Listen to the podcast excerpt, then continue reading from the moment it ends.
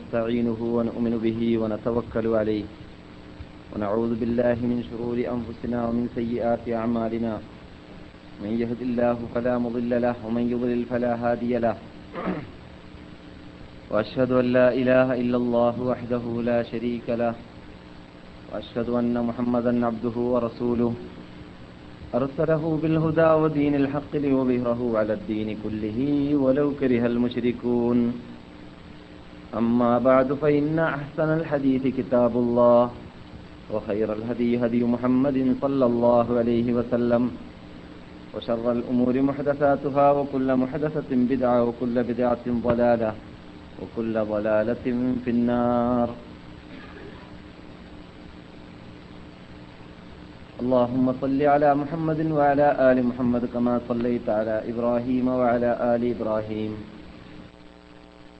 مجيد اللهم بارك على محمد وعلى آل محمد كما باركت على إبراهيم وعلى آل إبراهيم إنك حميد مجيد رب اشرح لي صدري ويسر لي أمري واحلل عقدة من لساني يفقه قولي اللهم أعز الإسلام والمسلمين وأذل الشرك والمشركين وانصرنا على القوم الكافرين اللهم أرنا الحق حقا وارزقنا اتباعه وأرنا الباطل باطلا وارزقنا اجتنابه توفنا مسلمين والحقنا بالصالحين اللهم آت أنفسنا تقواها وزكها أنت خير من زكاها أنت وليها ومولاها يا رب العالمين اللهم متعنا بأسماعنا وأبصارنا وقواتنا ما أحييتنا واجعله الوارث منا واجعل ثارنا على من ظلمنا وانصرنا على من عادانا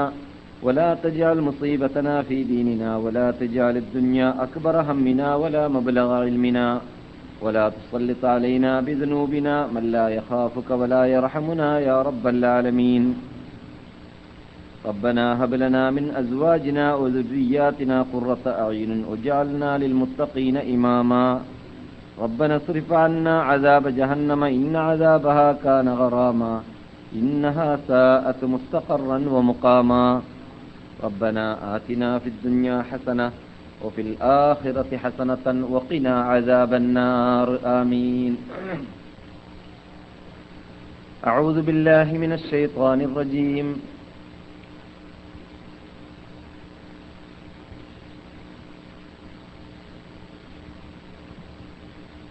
وما لكم لا تقاتلون في سبيل الله والمستضعفين من الرجال والنساء والولدان الذين يقولون ربنا ربنا يقولون ربنا أخرجنا من هذه القرية الظالم أهلها واجعل لنا من لدنك وليا واجعل لنا من لدنك نصيرا ബഹുമാനികളെ, വിശുദ്ധ മദീനവാസികളെ, ശ്രോതാക്കളെ, പണ്ഡിതന്മാരെ, വിദ്യാർത്ഥികളെ, സഹോദരന്മാരെ, സഹോദരികളെ, അസ്സലാമു അലൈക്കും.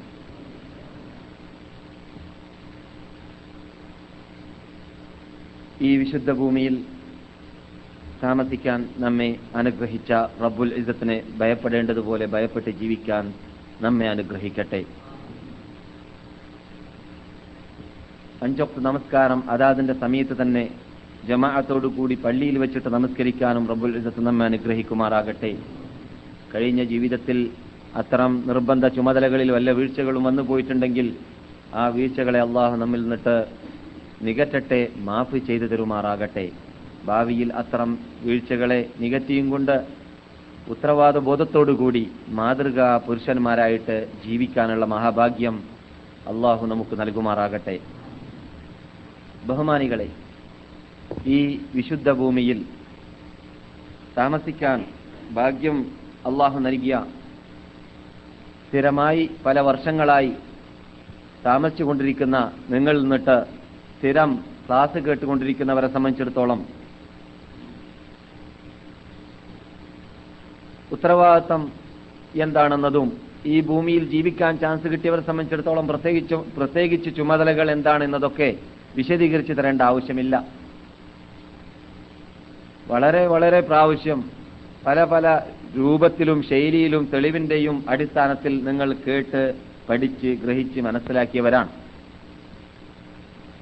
നമ്മുടെ കൂടെ മദീന സന്ദർശകരായ ചില സുഹൃത്തുക്കൾ ഉള്ളതുകൊണ്ട് അവരുടെ ആവശ്യാർത്ഥം പെട്ടെന്ന് ഈ വിശുദ്ധ ഭൂമിയെക്കുറിച്ച് നിർബന്ധമായി ഒരു മുസൽമാൻ പഠിച്ചിരിക്കേണ്ട ചില കാര്യങ്ങളിലേക്ക് അവരുടെയും നിങ്ങളുടെയും ശ്രദ്ധയും ശ്രദ്ധയെ തെളിച്ചുകൊണ്ട് ഞാൻ നമ്മുടെ സ്ഥിരം വിഷയത്തിലേക്ക് നീങ്ങുന്നതായിരിക്കും. അള്ളാഹു സുബ്ഹാനഹു തആല ഭൂമിയിൽ ലോക മുസ്ലിങ്ങൾക്ക് സന്ദർശിക്കാൻ അവന്റെ പ്രീതിയെയും അനുഗ്രഹത്തെയും പ്രതിഫലത്തെയും കാംക്ഷിച്ചുകൊണ്ട് സന്ദർശിക്കാൻ വേണ്ടി അനുവദിച്ച മൂന്ന് പള്ളികളിൽ നിന്നിട്ട് ഒരു പള്ളി സ്ഥിതി ചെയ്യുന്ന ഭൂമിയാണ് ഈ വിശുദ്ധ മദീന എന്ന് പറയുന്നത്. പുണ്യത്തെ കാംക്ഷിച്ചുകൊണ്ട് ലോകത്ത് ഏത് ഭൂമിയിലേക്കും മുസൽമാന്മാർക്ക് സന്ദർശി സന്ദർശിക്കേണ്ടതോ അല്ലെങ്കിൽ യാത്ര ചെയ്യേണ്ടതോ ആവശ്യമില്ല. ബിസിനസ്സിന് പോകാം, കച്ചവടത്തിന് പോകാം, അതുപോലെ തന്നെ വിദ്യാഭ്യാസത്തിന് വേണ്ടി പോകാം, യുദ്ധത്തിന് വേണ്ടി പോകാം, അങ്ങനെ ഇസ്ലാം അനുവദിച്ച മറ്റു ആവശ്യാർത്ഥമെല്ലാം പോകാം. പക്ഷെ പുണ്യം നേടാൻ വേണ്ടി എന്ന ലക്ഷ്യത്തോടുകൂടി നമസ്കാരം, നോമ്പ്, സക്കാത്ത്, ഹജ്ജ്, ധർമ്മം എന്നീ കാര്യങ്ങൾ ചെയ്യാൻ ഹജ്ജിന് വേണ്ടി മക്കയിലേക്ക് വരുന്നത് പോലെ നമസ്കരിക്കാൻ വേണ്ടി ഏതെങ്കിലും ഒരു ഭൂമിയിലേക്ക് പോകേണ്ട ആവശ്യമുണ്ടോ? നോമ്പ് പിടിക്കാൻ വേണ്ടി ഏതെങ്കിലും ഒരു ഭൂമിയിലേക്ക് പോകേണ്ട ആവശ്യമുണ്ടോ? അങ്ങനെ ഒരു പ്രത്യേക അമൽ ചെയ്യാൻ വേണ്ടി അല്ലെങ്കിൽ സിയാർത്ത് ചെയ്യാൻ വേണ്ടി ഏതെങ്കിലും ഏതെങ്കിലും ഒരു അള്ളാഹുവിലേക്ക് അടുക്കാൻ വേണ്ടി നാം ഉപയോഗിക്കുന്നതായ മാർഗങ്ങൾ ഒരു ഭൂമിയിൽ നിന്നിട്ട് മറ്റൊരു ഭൂമിയിലേക്ക് പോകേണ്ട ആവശ്യമില്ല, മൂന്ന് ഭൂമികളിലേക്കല്ലാതെ എന്നാണ് നമ്മുടെ അനുശീതി നേതാവായ നബിയുനാ മുഹമ്മദ് സല്ലല്ലാഹു അലൈഹി വസല്ലം തങ്ങൾ മുസ്ലിം ലോകത്തിന്റെ മുമ്പിൽ ആഹ്വാനം ചെയ്തതും പഠിപ്പിച്ചതും. എന്നിട്ട് റസൂൽ ഇത് പറഞ്ഞുകൊണ്ടിരുന്നത് മദീനയിൽ വെച്ചിട്ടായതുകൊണ്ട് റസൂൽ ആരംഭിച്ചത് മസ്ജിദി ഹാദാ, ഒന്ന് എന്റെ ഈ പള്ളിയാണ്, നബി ഇരിക്കുന്ന പള്ളിയെക്കുറിച്ചാണ്, ഒന്ന് എന്റെ ഈ പള്ളിയാണ്, വൽ മസ്ജിദുൽ ഹറാം, മറ്റൊന്ന് വിശുദ്ധ കഅബയെ കഅബ ദേവാലയത്തെ ചുറ്റിക്കൊണ്ടിരിക്കുന്നതായ മസ്ജിദുൽ ഹറാം എന്ന പള്ളിയാണ്, വൽ മസ്ജിദുൽ അഖ്സ, മറ്റൊന്ന് അറ്റത്ത് നിൽക്കുന്നതായ ഷാമിലുള്ളതായ അഥവാ ഇന്നത്തെ ഭാഷയിൽ ഇസ്രായേലികൾ കീഴടക്കി വരുന്ന ഭൂമിയിലുള്ളതായ ബൈത്തുൽ മഖ്ദിസ് എന്ന പേരിലും മസ്ജിദുൽ അഖ്സ എന്ന പേരിലും അറിയപ്പെടുന്ന വീടാണ്. ഈ മൂന്ന് ഭൂമിയല്ലാതെ പുണ്യത്തെ കാംക്ഷിച്ചുകൊണ്ട് മുസ്ലിങ്ങൾക്ക് സന്ദർശിക്കേണ്ട ആവശ്യമില്ല എന്ന് റസൂലുള്ളാഹി സല്ലല്ലാഹു അലൈഹി വസല്ലം തങ്ങൾ വിശേഷിപ്പിച്ച ഭൂമിയിൽ അല്ലെങ്കിൽ വീടുകളിൽ ഒരു വീടാണ് മസ്ജിദുൻ നബവി. അത് സ്ഥിതി ചെയ്യുന്ന നാടാണ് മദീനത്തുൽ മുനവ്വറ എന്ന് പറയുന്ന അല്ലെങ്കിൽ മദീനത്തുൻ നബവിയ എന്ന് പറയുന്ന ഭൂമിയും. അല്ലാഹു സുബ്ഹാനഹു വ തആല പല രൂപത്തിലും ബഹുമാനിച്ചതും ആദരിച്ചതുമായ ഈ ഭൂമിയിലേക്ക് ഭൂമിയിൽ താമസിക്കാനുള്ള ചാൻസ് കിട്ടുന്നവരാവട്ടെ ഇവിടെ സന്ദർശിക്കാൻ വരുന്നവരാവട്ടെ ആരായിരുന്നാലും വിരോധമില്ല. അവരിവിടെ വന്നു കഴിഞ്ഞാൽ കിട്ടിയ വിസയ്ക്കുള്ളതായ പ്രധാന നേട്ടം ഈ ഭൂമി പഠിപ്പിക്കുന്ന പാഠം ഉൾക്കൊള്ളുന്നതാണ്. ഏത്? അത് ഇവിടെ താമസിക്കുന്നവർ മനസ്സിലാക്കേണ്ടതാണ്, താൽക്കാലിക സന്ദർശനത്തിന് വേണ്ടി വന്നിട്ട് പോകുന്നവർ മനസ്സിലാക്കേണ്ടതാണ്. ഈ ഭൂമിയിൽ നിന്നിട്ട് മുസ്ലിം ലോകത്തിന് പഠിക്കാനുള്ള പാഠമായിട്ട് നമ്മുടെ അനുശീതി നേതാവ് നിരത്തിവെച്ചതായ പഠനാർഹമായ കാര്യങ്ങൾ എന്തുണ്ടോ അത് പഠിക്കുക എന്നതാണ്. മുസൽമാനെ സംബന്ധിച്ചിടത്തോളം ഈ ഭൂമിയിൽ താൽക്കാലികമായി വന്നു പോകട്ടെ, ഇവിടെ താമസിക്കട്ടെ, അവർ ചെയ്യേണ്ടതായ ഉത്തരവാദിത്വം, ചുമതല, നിർബന്ധം. അതിൽ വീഴ്ച വരുത്തുകയാണെങ്കിൽ വന്നു പോകുന്നവരാവട്ടെ നിൽക്കുന്നവരാവട്ടെ കൂറ ഹജ്ജിന് പോകുന്നത് പോലെ എന്ന് നാം പറയാറുള്ളത് പോലെ യാതൊരു പ്രയോജനവും ഇല്ല എന്ന് മാത്രമല്ല, അവൻ താമസിക്കാറുള്ളതായ നാടാകുന്ന കേരളം പോലോത്ത മറ്റേത് ദേശങ്ങൾ പോലോത്ത ദേശങ്ങൾ പരലോകത്തിൽ റബ്ബുൽ ഇസ്സത്തിന്റെ സുപ്രീം കോർട്ടിലേക്ക് വരുമ്പോൾ അവന് എതിർ സാക്ഷിയായി വരുന്നത് പോലെ കൂട്ടത്തിൽ അള്ളാഹു ബഹുമാനിച്ച് ആദരിച്ച നബിമാർ നടന്ന സഹാബാക്കൾ അന്ത്യവിശ്രമം കൊള്ളുന്ന നബി സല്ലല്ലാഹു അലൈഹി വസല്ലം തങ്ങളുടെ പരിശുദ്ധ ജഡം അന്ത്യവിശ്രമം കൊള്ളുന്ന മലക്കുകൾ ഇറങ്ങിയതായ ജിബ്രീൽ അലൈഹിസ്സലാം നടന്നതായ ആ ഭൂമി വരേക്കും നമുക്ക് എതിർ സാക്ഷിയായിട്ട് പരലോകത്ത് വരുന്നതും ആണ്. എപ്പോൾ ഈ ഭൂമി പഠിപ്പിക്കുന്ന പാഠം നാം ഉൾക്കൊണ്ടിട്ട് ഇവിടെ ജീവിക്കട്ടെ, നാട്ടിൽ പോയിട്ട് ജീവിക്കട്ടെ, ഈ ഭൂമി കാണാനുള്ള ചാൻസ് കിട്ടിയ ശേഷവും പോലും ഈ ഭൂമി പഠിപ്പിക്കുന്ന പാഠം ഉൾക്കൊണ്ടിട്ടില്ലെങ്കിൽ അത് നമ്മുടെ ജീവിതത്തിൽ കൊണ്ടിട്ടില്ല ഉൾക്കൊണ്ടിട്ടില്ലെങ്കിലും അതുകൊണ്ട് തന്നെയാണ് ലോകത്തിലുള്ളതായ ഏത് പള്ളിയിലും നമസ്കരിച്ച കൂലി അല്ല മുസ്ലിങ്ങളെ ഈ പള്ളിയിൽ നമസ്കരിച്ചാൽ കിട്ടുക എന്ന പ്രഖ്യാപനം നടത്തിയപ്പോൾ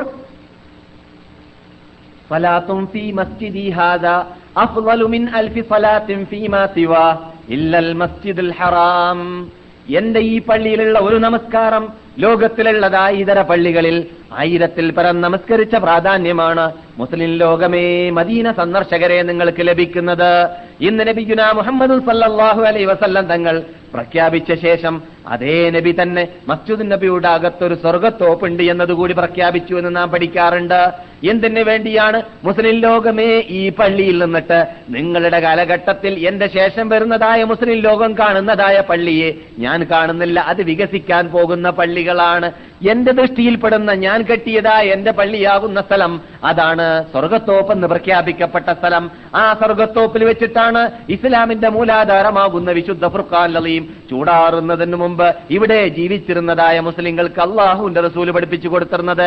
അതേ സ്ഥലത്ത് വെച്ചിട്ടാണ് നബി സല്ലല്ലാഹു അലൈഹി വസല്ലം തങ്ങൾ നേതൃത്വം നൽകിയും കൊണ്ട് നബി സ്വന്തം പങ്കെടുത്തതാവട്ടെ അല്ലാത്തതാവട്ടെ എഴുപതോളം യുദ്ധങ്ങൾ മദീനയിൽ വെച്ചിട്ട് നടത്തിയതായ, മദീനയിൽ ഉണ്ടായിരുന്ന വേളയിൽ നടത്തിയതായ എല്ലാ യുദ്ധങ്ങൾക്കും നേതൃത്വം നൽകപ്പെട്ടിരുന്നത് അതേ പാർലമെന്റിൽ വെച്ചിട്ടായിരുന്നു. ഇസ്ലാമിന്റെ ആദ്യത്തെ അസംബ്ലി, ആദ്യത്തെ പാർലമെന്റ്, ആദ്യത്തെ മദ്രസ, ആദ്യത്തെ ദർസ്, ആദ്യത്തെ കോളേജ്, ആദ്യത്തെ യൂണിവേഴ്സിറ്റി, ആദ്യത്തെ ഡിസ്പെൻസറി, ആദ്യത്തെ എല്ലാം എല്ലാം എല്ലാമാണ് സ്വർഗത്തോപ്പ്. ആ സ്വർഗത്തോപ്പ് ലോകത്തിന്റെ മുമ്പിൽ ധാരാളം കഥനക്കഥകളെയും ധാരാളം പഠനാർഹമായ വിശാലമായ പേറ്റുവരുത്തത്തിന്റെ കഥകളെ കഥനക്കഥകളെ ലോകത്തിന്റെ മുമ്പിൽ നിരത്തിവെച്ചിട്ടാണ് നബിയുനാ മുഹമ്മദ് സല്ലല്ലാഹു അലൈഹി വസല്ലം തങ്ങൾ ആ പുണ്യ സ്ഥലത്തോട് വിട വാങ്ങിയിട്ടുള്ളത്. ആ സ്ഥലം സന്ദർശിക്കുന്ന വ്യക്തിയെ സംബന്ധിച്ചിടത്തോളം, അല്ലയോ സന്ദർശകനെ, അല്ലയോ മദീനവാസിയെ, അല്ലയോ ഹാജിയാരെ, നിങ്ങൾ ഇവിടെ എത്തിക്കഴിഞ്ഞാൽ മസ്ജിദ് നബവിയെ കുറിച്ചോ മദീനയെ കുറിച്ചോ പൊതുവിൽ മനസ്സിലാക്കുന്നത് പോലെ മനസ്സിലാക്കിയാൽ പോരാ ഈ സ്ഥലത്തെക്കുറിച്ച്. പിന്നെയോ മാ ബൈന ബൈതിയോ മിംബരി റൗളതും മിൻ റിയാദിൽ ജന്ന, എന്റെ വീട്ടിന്റെയും എന്റെ മിമ്പറിന്റെയും ഇടയിലുള്ളതായ സ്ഥലം സ്വർഗത്തിന്റെ തോപ്പാണ് എന്നതുകൂടി നിങ്ങൾ മനസ്സിലാക്കി പോകേണ്ടതുണ്ട്. എന്താണ് ആ വാക്കിന്റെ അർത്ഥം? മുസ്ലിം ലോകമേ മദീന സന്ദർശകരെ, നിങ്ങൾക്ക് ഒറിജിനൽ സ്വർഗത്തിൽ കടക്കേണ്ട ആഗ്രഹമുണ്ടെങ്കിൽ, കടക്കാൻ ആഗ്രഹിച്ചുകൊണ്ടാണ് നിങ്ങൾ മദീനയിൽ വന്നതെങ്കിൽ, കടക്കാൻ ആഗ്രഹിച്ചുകൊണ്ടാണ് നിങ്ങൾ മദീനയിൽ താമസിച്ചവരെങ്കിൽ, നിങ്ങൾ ആ സ്വർഗത്തോപ്പ് പഠിപ്പിക്കുന്ന പാഠം പഠിപ്പി പഠിച്ചിട്ട് ഉൾക്കൊണ്ടിട്ട് മാത്രമേ ജീവിക്കാവൂ. എന്നാൽ എന്നാൽ മാത്രമേ നിങ്ങൾക്ക് ഒറിജിനൽ സ്വർഗത്തിൽ കടക്കാൻ സാധിക്കുകയുള്ളൂ എന്നാണ് അതിന്റെ അർത്ഥം. വെറുതെ പറഞ്ഞതല്ല, അത് സ്വർഗത്തോപ്പല്ല എന്നുള്ളത് എല്ലാവർക്കും അറിയാം. എന്ന് പറഞ്ഞാൽ സ്വർഗം എന്ന് പറഞ്ഞാൽ എന്താണ് റസൂൽ പഠിപ്പിച്ചത്? മാല ഐനും റഅത്ത് വലാ ഉദുനും സമീഅത്ത് വലാ ഖതറ അലാ ഖൽബി ബശർ, ഒരു മനുഷ്യന്റെ കണ്ണുകൊണ്ട് കണ്ടിട്ടില്ലാത്തതും കാതുകൊണ്ട് കേട്ടിട്ടില്ലാത്തതും ഒരു മനുഷ്യ മനുഷ്യന്റെ ഹൃദയത്തിൽ ഉദിച്ചിട്ടില്ലാത്തതുമായ സാധനമാണ് സ്വർഗം. അതല്ലല്ലോ നാം അവിടെ കാണുന്നത്. അതാണോ അതാണോ കാണുന്നത്? നമ്മുടെ മുമ്പിൽ കാണുന്ന തൂണാണ്, കുന്തമാണ്, കല്ലുകൊണ്ട് നിർമ്മിക്കപ്പെട്ടതാണ്. കഴിഞ്ഞ കാലഘട്ടത്തിൽ തുർക്കികളിൽ നിർമ്മിച്ചു, അതിനു മുമ്പ് ജീവിച്ച രാജാക്കന്മാർ നിർമ്മിച്ചു. ഇനിയൊരു പക്ഷേ കാല കാലക്രമേണ അത് വേറെ പൊളിച്ചിട്ട് വേറെ രാജാ ന്മാർ വന്നിട്ട് അത് പൊളിച്ചു നിർമ്മിക്കാനും സാധ്യതയുണ്ട്. അപ്പോൾ റസൂല് പരലോകത്തിൽ നാം കാണാൻ പോകുന്നതായ അലാ ഇന്ന സിൽഅത്തല്ലാഹി ഗാലിയ, അലാ ഇന്ന സിൽഅത്തല്ലാഹി ഗാലിയ, അലാ ഇന്ന സിൽഅത്തല്ലാഹി ഹിയൽ ജന്ന, അല്ലാഹുവിന്റെ അടുക്കൽ നിങ്ങൾക്ക് തയ്യാർ ചെയ്തു വെച്ചിട്ടുള്ളതായ ചരക്ക്, ആ സാധനം എന്ന് പറഞ്ഞാൽ വിലമതിക്കാത്തതാണ് കൂട്ടരെ, വിലമതിക്കാത്തതാണ് കൂട്ടരെ അത് നിങ്ങളുടെ ഹൃദയത്തിൽ ഉദിപ്പിക്കാൻ പോലും സാധിക്കാത്തതാണ്.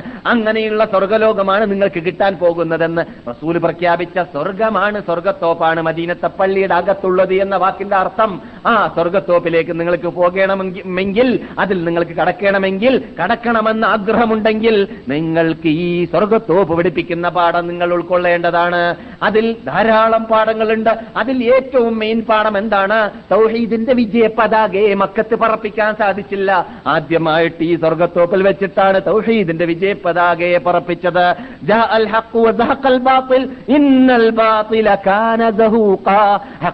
പ്പെട്ടു ബാത്തില് നാമാവശേഷപ്പെട്ടോ, ബാത്തിൽ എപ്പോഴും അസത്യം നാമാവശേഷപ്പെടുക തന്നെ ചെയ്യും. സത്യം സത്യമായിട്ട് ലോകം കാണാൻ വേണ്ടിയാണ്, ബദർ യുദ്ധത്തിന് വേണ്ടിയിട്ട് ഈ മദീനയിലുള്ള സ്വർഗത്തോപ്പ് കേന്ദ്രമാക്കിയും കൊണ്ട് നബിയുനാ മുഹമ്മദും സല്ലല്ലാഹു അലൈഹി വസല്ലം തങ്ങൾ മുന്നൂറ്റി പതിമൂന്നാളുമായി പുറപ്പെട്ടത്. ലോകം അങ്ങനെയുള്ള യുദ്ധം ഇതിനു മുമ്പ് കണ്ടിട്ടില്ല, ഇതിനുശേഷം കാണാനുമില്ല. മുന്നൂറ്റി പതിമൂന്ന് നിരു നിരായുധരായ ആയുധശേഷിയില്ലാത്ത, കയ്യിൽ വാളില്ലാത്തവർ, കയ്യിൽ എല്ലാ നിലക്കുള്ള ആയുധമുള്ള പതിനെട്ടോളം ആയുധമെന്ന് വിശേഷിപ്പിക്കട വിശേഷിക്കപ്പെടുന്നതായ ആയുധധാരികളോട്, ആയിരത്തോളം വരുന്നവരോട്, അവരുടെ ഡബിൾ അല്ല ത്രിബിൾ കൂടുതലുള്ളവരോട് യുദ്ധം ചെയ്ത് പോരാടിയിട്ട് ലാ ഇലാഹ ഇല്ലല്ലാഹ് എന്ന കലിമത്ത് തൗഹീദ് സ്ഥാപിക്കാൻ വേണ്ടി നേതൃത്വം നൽകിയതായ ആ സ്വർഗ്ഗത്തോപ്പ് ലോകത്തോട് പഠിപ്പിക്കുന്നു, നിങ്ങൾ ആദ്യമായി ഉൾക്കൊള്ളേണ്ടത് ലാ ഇലാഹ ഇല്ലല്ലാഹ്ക്ക് വേണ്ടിയിട്ട് നിരായുധരായിട്ട് പോരാടിയിട്ട് യുദ്ധം ചെയ്യാൻ സാധിച്ച മഹാത്മാക്കൾ നമസ്കരിച്ച സ്ഥലമാണിത്.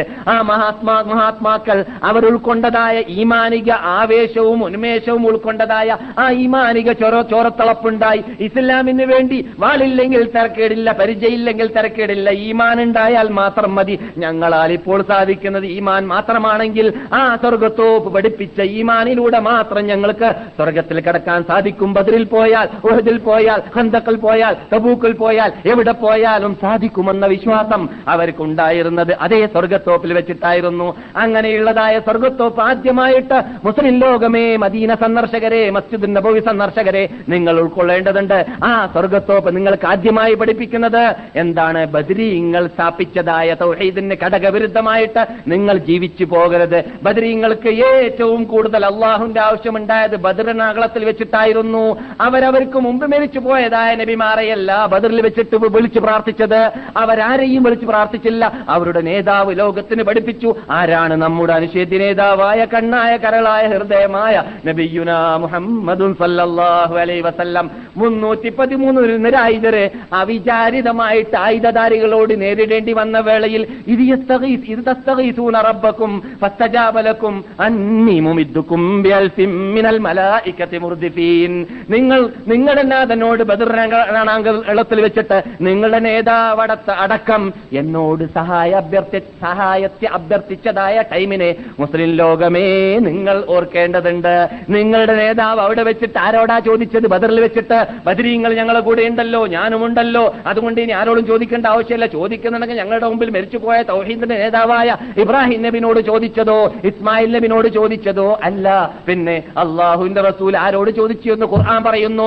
നിങ്ങൾ നിങ്ങളുടെ റബ്ബിനോട് നിങ്ങളുടെ നേതാവായ മുഹമ്മദിന്റെ നാവിലൂടെ ബദരീ ബദരീങ്ങളുടെ മുമ്പിൽ വെച്ചിട്ട് ചോദിച്ച ചോദ്യങ്ങളെ മുസ്ലിം ലോകമേ നിങ്ങൾ ഓർക്കേണ്ടതുണ്ട്. എന്തിനു വേണ്ടിയാണ്? ഈ സ്വർഗം പഠിപ്പിക്കുന്ന പാഠമാണ്. നിങ്ങൾക്ക് സ്വർഗത്തിൽ പോകണമെങ്കിൽ ബദരീങ്ങൾ വിളിച്ച റബ്ബിനെ അല്ലാതെ നിങ്ങൾ വിളിച്ച് പ്രാർത്ഥിച്ചു പോകരുത്. ബദരീങ്ങൾ അർത്ഥതായ റബ്ബുൽ ഇസ്സത്തിന് വേണ്ടി അല്ലാതെ നിങ്ങൾ അർത്തു പോകരുത്. ബദരീങ്ങൾ നേർച്ചയാക്കിയതായ റബ്ബുൽ ഇസ്സത്തിനല്ലാതെ നിങ്ങൾ നേർച്ചയാക്കി പോകരുത്.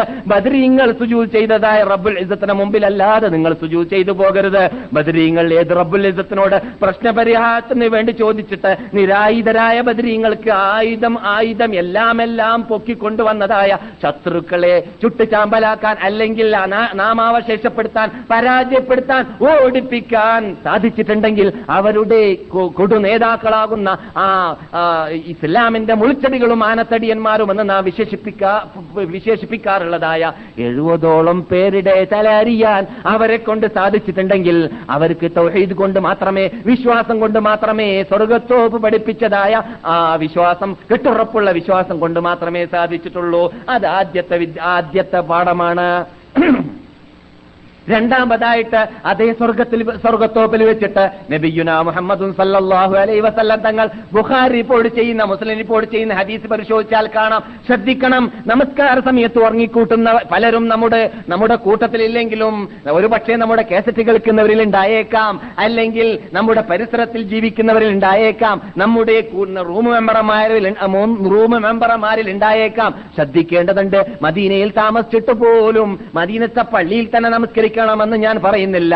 എന്നാൽ അതേ സമയത്ത് പള്ളിയിൽ നമസ്കരിക്കാത്ത വീട്ടിൽ നമസ്കരിച്ചു കൂട്ടുന്നവരും നമസ്കരിക്കാതിരിക്കുന്നവരും ശ്രദ്ധിക്കേണ്ടതായ രണ്ടാമത്തെ സ്വർഗത്തോപ്പ് പഠിപ്പിക്കുന്ന പാഠമാണ്. സ്വർഗത്തോപ്പിൽ വെച്ചിട്ട് നബി സല്ലല്ലാഹു അലൈഹി വസല്ലം തങ്ങൾ ഒരവസരത്തിൽ അവിടെ ഇമാമത്ത് നിൽക്കാൻ വേണ്ടി വന്നപ്പോൾ ആളുടെ എണ്ണം കുറഞ്ഞു കണ്ടു, തല എണ്ണം കുറഞ്ഞു കണ്ടു നമസ്കരിക്കുന്നവരുടെ. റസൂലുള്ളാഹി സല്ലല്ലാഹു അലൈഹി വസല്ലം തങ്ങൾ പറയുകയാണ്, ഞാനിപ്പോ ഇപ്പോൾ ആഗ്രഹിക്കുകയാണ് ഒരാൾ ഇഖാമത്ത് വിളിക്കട്ടെ, മറ്റൊരാൾ ഇമാമത്ത് നിൽക്കട്ടെ, എന്നിട്ട് നമസ്കാരം നടത്തപ്പെടട്ടെ. ഞാനാണെങ്കിൽ വിറക് കൊണ്ട് വരുത്തപ്പെട്ടതിന്റെ ശേഷം ആ വിറകുകൾ വിറകുകളുമായിട്ട് നമസ്കാരത്തിൽ ജമാഅത്തിന് ഹാജരാവാത്തവരുടെ വീട് കരിക്കാൻ പോകാനാണ് ഞാൻ തീരുമാനിച്ചിട്ടുള്ളത്. കെട്ടുകഥയല്ല, ലഈഫായ ഹദീസല്ല, മൗളൂആയ ഹദീസല്ല. സഹീഹുൽ ബുഖാരിയിലാണ് ഹദീസ്. മസ്ജിദുൻ നബവിയുടെ അകത്തുള്ള സ്വർഗ്ഗത്തോപ്പിൽ വെച്ചിട്ട് ജമാഅത്തിൽ പങ്കെടുക്കാത്തതായ വിഭാഗത്തിന്റെ വീട് കരിക്കാൻ റസൂൽ ഒരുങ്ങിയിരുന്നു. റസൂൽ പറയുകയുണ്ടായി, അവിടെ സ്ത്രീകളും കുട്ടികളും ഇല്ലായിരുന്നുവെങ്കിൽ ഞാൻ അവരുടെ വീട് കരിച്ചിരുന്നേനെ. മസ്ജിദുൻ നബവിയിലുള്ള സ്വർഗ്ഗത്തോപ്പ് പഠിപ്പിക്കുന്നതായ രണ്ടാം പാഠം അതാണ്. ആദ്യത്തെ പാഠം നിങ്ങൾ പഠിച്ചു കഴിഞ്ഞു. രണ്ടാമത്തെ പാഠം എന്താണ്? നിങ്ങൾക്ക് മുസ്ലിം ലോകമേ സ്വർഗത്തിൽ പോകാൻ ആഗ്രഹമുണ്ടെങ്കിൽ ഈ സ്വർഗ്ഗത്തോപ്പ് പഠിപ്പിച്ചത് ഇതിൽ വളർന്നതായ വിഭാഗത്തിന് പള്ളിയിലല്ലാതെ നമസ്കരിക്കാൻ അറിയുകയില്ല, വീട്ടിൽ നമസ്കരിക്കാൻ അവർക്ക് അറിയുകയില്ല. എത്രത്തോളം പള്ളിയിൽ ജമാഅത്തിന് ഹാജരാവാത്തതായ വല്ല മെമ്പർമാരും ആ സ്വർഗ്ഗത്തോപ്പിൽ നമസ്കരിച്ചിരുന്ന കാലഘട്ടത്തിൽ, റസൂലുള്ളാഹി സ്വല്ലല്ലാഹു അലൈഹി വസല്ലം തങ്ങൾ ജീവിച്ചിരുന്ന കാലഘട്ടത്തിൽ ഏതെങ്കിലും സഹാബാക്കൾ വല്ല കാരണത്താൽ ജമാഅത്ത് നഷ്ടപ്പെട്ടു പോയാൽ മറ്റുള്ളവർ ജമാഅത്ത് നഷ്ടപ്പെടുത്തിയവനെ കണ്ടാൽ അനുശോചനം രേഖപ്പെടുത്താറുണ്ടായിരുന്നു. എന്ത്? മരിച്ചവരെ കണ്ടാൽ, മരിച്ചവരുടെ വീട്ടിൽ ചെന്നാൽ നമ്മൾ പറയാറുള്ള വാക്കുണ്ടല്ലോ, ആരെങ്കിലും ഒരാൾ ഒരു വീട്ടിൽ മരിച്ചാൽ നമ്മൾ അവിടെ ചെന്നാൽ എന്താ പറയേണ്ടത്? അല്ലാഹു അജ്റക വ അഹ്സനല്ലാഹു അസാക വ ഗഫറല്ലാഹു ലിമയ്യിതിക എന്നൊക്കെ പറയണം. ആ അറബിയിൽ പറഞ്ഞോന്നല്ല, മലയാളത്തിൽ പറഞ്ഞോളി. നിങ്ങളുടെ ആ അനുശോചനയെ, നിങ്ങൾ അല്ലെങ്കിൽ ആ ദുഃഖത്തെ അള്ളാഹു നീക്കട്ടെ, നിങ്ങൾക്ക് അതിന് പകരം അള്ളാഹു നൽകട്ടെ, നിങ്ങൾ എന്നിട്ട് മരിച്ചവർക്ക് അള്ളാഹു മഗ്ഫിറത്ത് നൽകട്ടെ എന്നൊക്കെയാണ് പറയേണ്ടത്. ഇങ്ങനെയുള്ള വീടുകളെ നബിയുനാ മുഹമ്മദും സല്ലല്ലാഹു അലൈഹി വസല്ലം തങ്ങളുടെ ആ തർബിയത്തിന്റെ കീഴിൽ സ്വർഗ്ഗത്തോപ്പിൽ ജീവിച്ച സഹാബി വര്യന്മാർ, അവിടെ വല്ലപ്പോഴും ആരെങ്കിലും നമസ്കാരം ജമാഅത്ത് നഷ്ടപ്പെട്ടു പോയാൽ ജമാഅത്ത് നഷ്ടപ്പെടുത്തിയവനെ കണ്ടാൽ മൂന്ന് ദിവസം അനുശോചനം രേഖപ്പെടുത്താറുണ്ടായിരുന്നു. അപ്പോൾ ഇത് മെയിൻ പാഠമാണ്. എന്തിൽ നിന്നിട്ട് പഠിക്കാനുള്ള? സ്വർഗ്ഗത്തോപ്പിൽ നിന്നിട്ട് പഠിക്കാനുള്ള. അതുപോലെ തന്നെ ആ സ്വർഗ്ഗത്തോപ്പ് ഇന്ന് കേന്ദ്രമാക്കിയും കൊണ്ടായിരുന്നു മഹാനായ അബൂബക്കർ സിദ്ദീഖ് റളിയല്ലാഹു തആല അൻഹു സകാത്ത് കൊടുക്കാത്തതായ മുർത്തദീങ്ങളോട് യുദ്ധം ചെയ്യാൻ പോയത്. അവരുടെ അവരുടെ വാഹനങ്ങളെ അഥവാ ഒട്ടകങ്ങളെ കിട്ടാറുള്ളതായ വള്ളിയുടെ സക്കാത്ത് പോലും, വള്ളിക്ക് സക്കാത്ത് കൊടുക്കാൻ അർഹതയുള്ളത്ര വള്ളി കൂടി വരികയാണെങ്കിൽ അതുപോലും കൊടുക്കാതിരുന്നാൽ അതിന്റെ പേരിൽ ഞാൻ യുദ്ധം ചെയ്തിരുന്നേനെ എന്ന് അബൂബക്കർ സിദ്ദീഖ് റളിയല്ലാഹു തആല അൻഹു പറഞ്ഞിരുന്നത് ഈ സ്വർഗ്ഗത്തോപ്പിനെ കേന്ദ്രമാക്കിയും കൊണ്ടായിരുന്നു. അപ്പോൾ തൗഹീദ് ക്ലിയറാക്കുക, നമസ്കാരം ക്ലിയറാക്കുക, സക്കാത്ത് കൊടുക്കുക പോലോത്തതായ നിർബന്ധമായതായ മെയിൻ പാഠങ്ങളെല്ലാം പഠിപ്പിച്ചതായ സ്ഥലമാണ് സ്വർഗ്ഗത്തോപ്പ്. അതുപോലെ തന്നെ ആ സ്വർഗ്ഗത്തോപ്പിൽ ജീവിച്ചിരുന്നതായ മഹാത്മാക്കൾ വിദ്യാഭ്യാസത്തിന് പ്രാധാന്യം നൽകിയത് കൊണ്ട് തന്നെ നബി സല്ലല്ലാഹു അലൈഹി വസല്ലം തങ്ങൾ തുടങ്ങി വെച്ചതായ വിദ്യാഭ്യാസത്തെ സഹാബാക്കൾ, താബിഈ താബിഈങ്ങൾ, താബിഈങ്ങൾ താബിഈ താബിഈങ്ങൾ പോലോത്തതായ മഹാത്മാക്കളെല്ലാം ആ സ്വർഗ്ഗത്തോപ്പിനെ കേന്ദ്രമാക്കി ായിരുന്നു. ലോകത്തിൽ എവിടെയും എങ്ങും ഇസ്ലാമിക ഭരണകൂടം നടന്നുകൊണ്ടിരിക്കുന്ന കാലഘട്ടത്തിലെല്ലാം വിജ്ഞാനത്തെ വ്യാപിച്ച് വികസിപ്പിച്ചിരുന്നതും പഠിപ്പിച്ചു കൊടുത്തിരുന്നതും ആ സ്വർഗ്ഗത്തോപ്പിനെ കേന്ദ്രമാക്കിയും കൊണ്ടായിരുന്നു.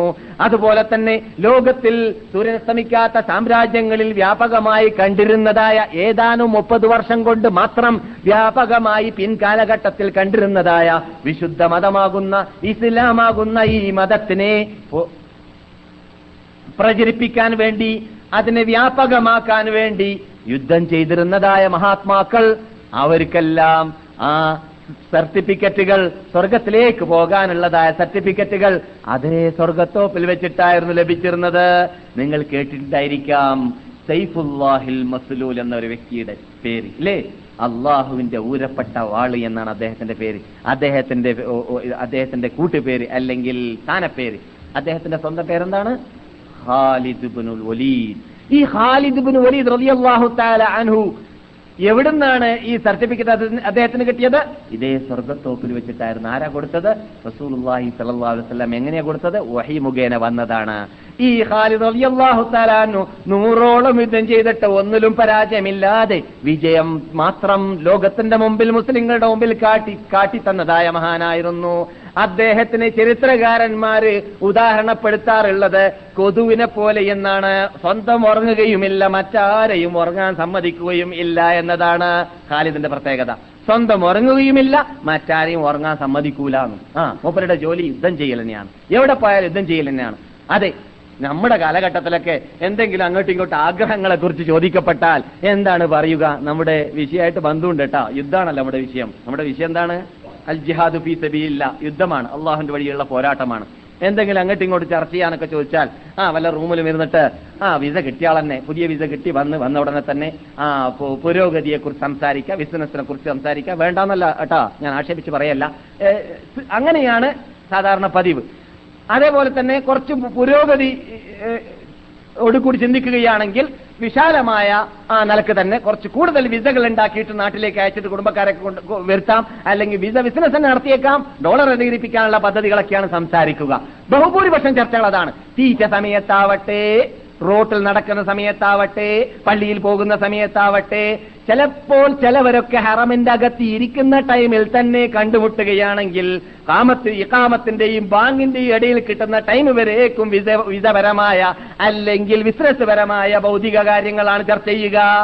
മനുഷ്യന് ഏതിനോടാണ് കൂടുതൽ ബന്ധമുള്ളത്, ആരോടാണ് കൂടുതൽ സ്നേഹമുള്ളത്, അവരെയാണ് കൂടുതൽ നാവിൽ, അവരെക്കുറിച്ചാണ് നാവിൽ കൂടുതൽ കറങ്ങിക്കൊണ്ടിരിക്കുക എന്നതാണ്. എന്നാൽ ഒരവസരത്തിൽ ഇങ്ങനെ ഒരു റൂമിലിരുന്നു കൊണ്ട് മഹാത്മാക്കളാകുന്ന Abu ഉബൈദത്തുൽ Jarrah, Abubakar Siddique, Abu ഉബൈദത്തുൽ Jarrah, Abdurahman Ibnu ഔഫ്, ഉമർ ഇബ്നുൽ ഖത്താബ് റളിയല്ലാഹു തആല അൻഹുവിനെ പോലെയുള്ള മഹാത്മാക്കൾ പലരും പലതും പറഞ്ഞു. നിങ്ങളുടെ ആഗ്രഹം എന്താണ്? നമ്മൾ ചർച്ച ചെയ്യും പോലെ, ഏഹ് നമ്മൾ ചർച്ച ചെയ്യാറുള്ളത് പോലെ അവരും ചർച്ച ചെയ്യാണ്. ചിലവർ പറയുകയാണ്, എനിക്ക് കുറെ ആൾക്കാരുണ്ടാവുകയാണെങ്കിൽ, ആ ആൾക്കാർ എനിക്ക് കുറെ സമ്പത്തുകൾ ഉണ്ടാവുകയാണെങ്കിൽ ആ സമ്പത്തുകൾ മുഴുവനും ഇസ്ലാമിൽ ചെലവഴിച്ചിരുന്നേനെ. ഒരാളുടെ ഓരോ ആഗ്രഹങ്ങളാണ്. ഏഹ് അക്കൂട്ടത്തിൽ മഹാനായ ഉമർ ഇബ്നുൽ ഖത്താബ് റളിയല്ലാഹു തആല അൻഹു പറഞ്ഞത്, നിങ്ങളൊക്കെ പറഞ്ഞ ആഗ്രഹങ്ങളൊക്കെ വളരെ നല്ലത് തന്നെയാണ്. അവരൊക്കെ പറഞ്ഞ ആഗ്രഹങ്ങളൊക്കെ ഭൗതികമായ ആഗ്രഹങ്ങളല്ല, എല്ലാം പരലോകത്തോട് ബന്ധിക്കുന്ന ആഗ്രഹങ്ങൾ തന്നെയാണ്. പക്ഷെ മൂപ്പർക്ക് അതൊന്നും പോരാന്നുള്ളതാണ്. മൂപ്പരെ പറയുകയാണ്, എനിക്ക് കുറച്ച് യുവാക്കളെ കിട്ടിയിട്ടുണ്ടെങ്കിൽ കുറച്ച് ഇസ്ലാമിന്റെ ശത്രുക്കളുടെ, തൗഹീദിന്റെ ശത്രുക്കളുടെ തല എറിയാൻ വേണ്ടി ഞാൻ ഉപയോഗിച്ചിരുന്നേനെ. ആ മൂപ്പരുടെ ആവശ്യം അതാണ്. തൗഹീദ് ഉൾക്കൊള്ളാത്ത തല വേണ്ട എന്നുള്ളതാണ്. ആ അങ്ങനെയുള്ള തലയെ ശിരസിനെ താഴെ ഇറക്കി വെക്കണം എന്നുള്ള പദ്ധതിയാണ്. മനസ്സിലായില്ലേ? അങ്ങനെയുള്ളതായ ഈമാനിക ആ ചോരത്തളപ്പുള്ള മഹാത്മാക്കളാകുന്ന ഖാലിദ് ഇബ്നു വലീദ് റളിയല്ലാഹു തആല അൻഹുവിനെ പോലെയുള്ള മഹാത്മാക്കൾക്ക് സർട്ടിഫിക്കറ്റ് നൽകപ്പെട്ടതായ സ്ഥലമാണ് സ്വർഗത്തോപ്പ് എന്ന് പറഞ്ഞ പറഞ്ഞു വരികയാണ് നാം.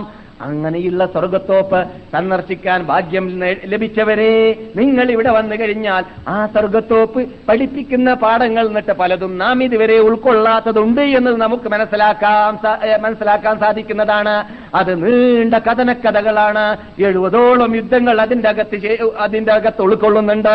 അതിനെല്ലാം പുറമെ ഇരുപത്തിമൂന്ന് കൊല്ലത്ത് നബി സല്ലല്ലാഹു അലൈഹി വസല്ലം തങ്ങളുടെ ജീവിതത്തിൽ, അഥവാ നുബുവത്ത് കിട്ടിയതിന് ശേഷമുള്ള ജീവിതത്തിൽ, പതിമൂന്ന് വർഷത്തെ മക്കത്തെ ജീവിതം കഴിഞ്ഞാൽ പത്ത് വർഷത്തെ നീണ്ട ജീവിതവും അതിന്റെ അകത്തുണ്ട്.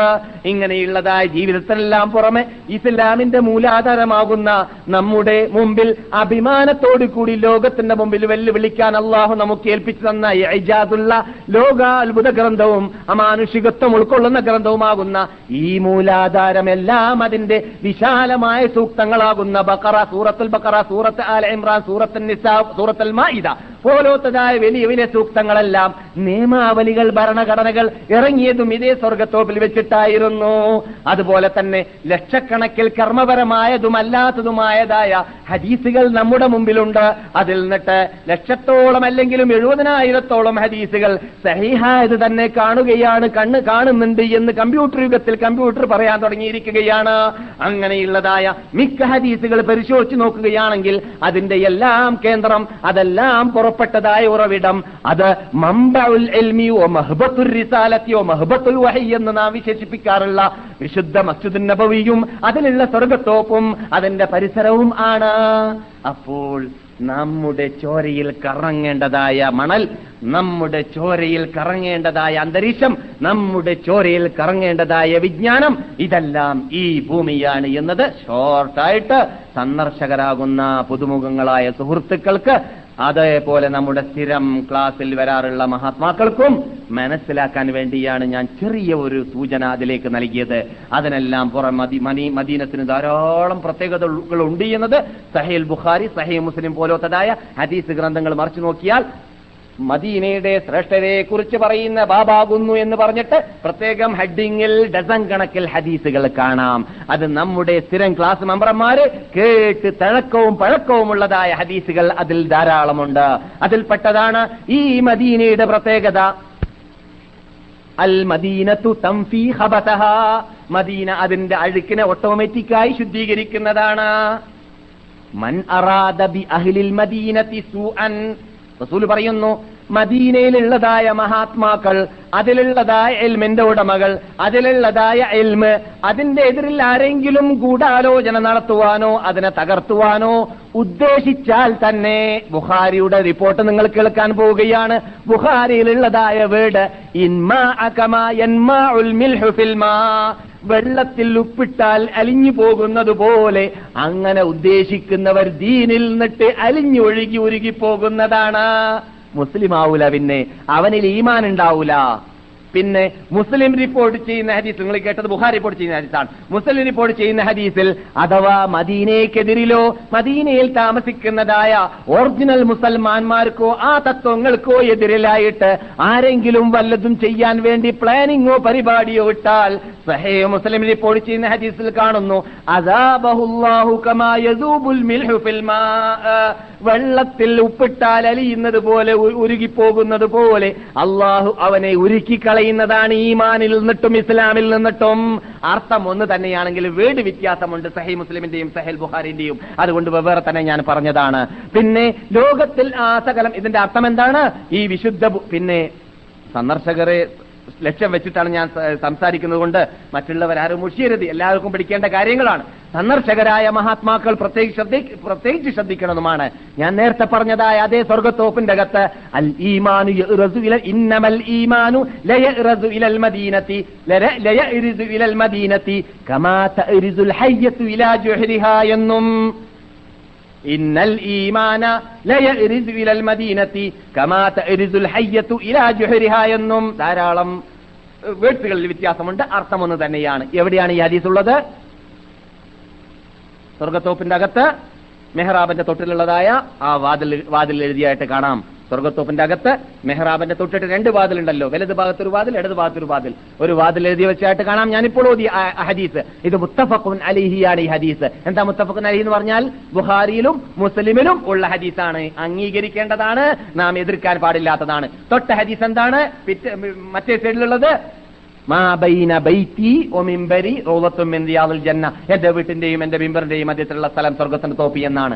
ഇതിൽ നിന്നിട്ടും മുസ്ലിം ലോകത്തിനും സന്ദർശകർക്കും ധാരാളം പാഠം പഠിക്കാനുണ്ട്. അതിൽ മെയിൻ പാഠം എന്താണ്? ലോകത്ത് സകലം ഈമാൻ നശിച്ചാൽ, റസൂൽ പറയുന്ന വാക്കിന്റെ അർത്ഥമാണ് ഈമാൻ, ലോകത്തുനിന്ന് ആ സകലം നശിച്ചാൽ പാമ്പിനെ അതിന്റെ ശത്രു കൊല്ലാൻ വേണ്ടി വരുന്ന സമയത്ത് അഭയം തേടാൻ മാളത്തിലേക്ക് ഓടുന്നത് പോലെ ഈമാൻ അഭയം തേടുന്ന അഭയ കേന്ദ്രം മദീനയാണ്. മദീനയിൽ നിന്നിട്ട് ഈമാൻ നാം അവശേഷപ്പെടുക തന്നെയില്ല എന്ന പാഠം പഠിച്ചു കഴിഞ്ഞാൽ, ലോകത്തിൽ അറിഞ്ഞിട്ടോ അറിയാതെയോ ഇസ്ലാമിനെ മനസ്സിലാക്കേണ്ടതുപോലെ മനസ്സിലാക്കാത്ത വിഭാഗം മക്കയിലും മദീനയിലും ജീവിക്കുന്നവർ പഴച്ചവരാണ്. അവിടെ ഇമാമത്ത് നിൽക്കുന്ന ഇമാമിങ്ങൾ വരെ പഴച്ചവരാണ്. അവരെ തുടർന്ന് നിസ്കരിക്കാൻ പാടില്ല എന്നൊക്കെ പറയുന്നതായ ഒരു ന്യൂനപക്ഷ വിഭാഗം കേരളത്തിലുമുണ്ട്. കേരളക്കാർ പ്രത്യേകം ശ്രദ്ധിക്കേണ്ടതുണ്ട്. ഇങ്ങനെയുള്ള ഇസ്ലാമിൽ കയറിക്കൂടിയതായ കരിഞ്ചന്ത, അള്ളാഹ് അറിഞ്ഞില്ല റസൂലിനറിഞ്ഞില്ല അവർ പറഞ്ഞതൊക്കെ തെറ്റാണ്, ഞങ്ങളാണ് പണ്ഡിതന്മാരെന്ന് പറയും പോലെ ഇരിക്കുകയാണ്. അതിൽ നിന്നിട്ട് അങ്ങനെയുള്ള വിഭാഗത്തിന്റെ തെറ്റിദ്ധാരണയെ നീക്കാൻ ഈ ഹദീസ് പാഠമാവേണ്ടതാണ്. ഇല്ല, അള്ളാഹ് ഏറ്റെടുത്തതാണ് ഈ പുണ്യഭൂമിയുടെ സംരക്ഷണം, ഈ പ്രസ്ഥാനത്തിന്റെ സംരക്ഷണമാണ്. ഈ പ്രസ്ഥാനത്തെ കുറിച്ച് പറഞ്ഞത് ഇന്നാ നഹ്നു നസ്സൽനാ ദിക്റ വഇന്നാ ലഹു ലഹാഫിളൂൻ. ഈ പ്രസ്ഥാനത്തെ അഥവാ ഇതിന്റെ മൂലാധാരത്തെ നാം അണറക്കിയത്. ഇതിനെ സംരക്ഷിക്കേണ്ടതുപോലെ സംരക്ഷിക്കേണ്ട ചുമതല നമ്മുടേതാണ്. ആര് പറഞ്ഞു? അർശിന്റെ ഉടമ പറഞ്ഞു. അർശിന്റെ ഉടമയായ റബ്ബുൽ ഇസ്സത്തിന്റെ വാഗ്ദാനമാണ്.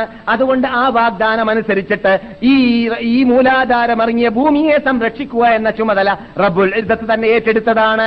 അതുകൊണ്ട് മക്ക തൊട്ട് കളിക്കാനോ മദീന തൊട്ട് കളിക്കാനോ ഇതുവരെ അള്ളാഹു ആരെയും വിട്ടുകൊടുത്തിട്ടില്ല. ആരെങ്കിലും താൽക്കാലികമായിട്ട് ഏതാനും കൈകൊണ്ടെണ്ണാൻ മാത്രമുള്ള ദിവസങ്ങൾ വല്ലതും ചെയ്തിട്ടുണ്ടെങ്കിൽ അത് ലോക മുസ്ലിങ്ങൾക്ക് പാഠം പഠിപ്പിക്കുവാനും ലോക മുസ്ലിങ്ങളെ ശ്രദ്ധയിൽപ്പെടുത്തുവാനും അവരെ ഉണർത്തുവാനും അവർ ഇസ്ലാമിലേക്ക് മാടി വിളിക്കുവാനും വിളിക്കുവാനും വേണ്ടി അള്ളാഹു ചെയ്ത അള്ളാന്റെ പ്രത്യേക ട്രിക്കാണ്, ഹിക്മത്താണ്. എന്നല്ലാതെ അള്ളാഹ് വിട്ടൊഴിവാക്കി കളഞ്ഞു എന്നതോ മക്കയോടും മദീനയുടെയും മക്കയുടെയും പവിത്രതയെ ചോദ്യം ചെയ്യാനുള്ള ശക്തിക്ക് ശക്തികൾക്ക് അള്ളാഹു ആ വിശുദ്ധ ഭൂമിയുടെ വാതിൽ തുറന്നു കൊടുത്തോ എന്നർത്ഥമല്ല. എന്നർത്ഥമാണ് യഥാർത്ഥത്തിൽ അത് പറയുന്ന വിഭാഗം വെക്കുന്നത്.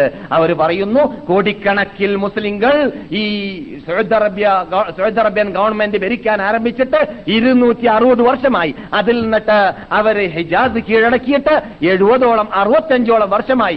ഈ വർഷങ്ങളിലെല്ലാം നേതൃത്വം വഹിച്ചവർ ഇസ്ലാമിന്റെ ശത്രുക്കളാണ്. മുസ്ലിങ്ങൾക്ക് നേതൃത്വം വഹിച്ചതും മുസ്ലിങ്ങൾക്ക് ഇമാമായിട്ട് മക്കത്തും മദീനത്തും നമസ്കരിച്ചവരും എന്നവർ പറയുമ്പോൾ ഇത് അള്ള കണ്ടില്ല എന്നാണ് വരിക. അള്ളാഹു ഈ പറഞ്ഞ വാക്ക് ശരിയല്ല, തെറ്റാണ്. റസൂല് മദീനത്ത് പറഞ്ഞതും മദീനയുടെ പള്ളി മദീനയിലെ പള്ളിയുടെ അകത്ത് എഴുതി വെച്ച ഈ ഇമാന്റെ അഭയ കേന്ദ്രമാണ് മദീന എന്ന് പറഞ്ഞതൊക്കെ തെറ്റാണ്. ഇവർക്കാണ് ഇസ്ലാം മനസ്സിലാക്കാൻ അറിഞ്ഞത് എന്ന് പറയേണ്ടി വരും. അള്ളാഹു അവരെ ഹിദായത്തിലാക്കട്ടെ.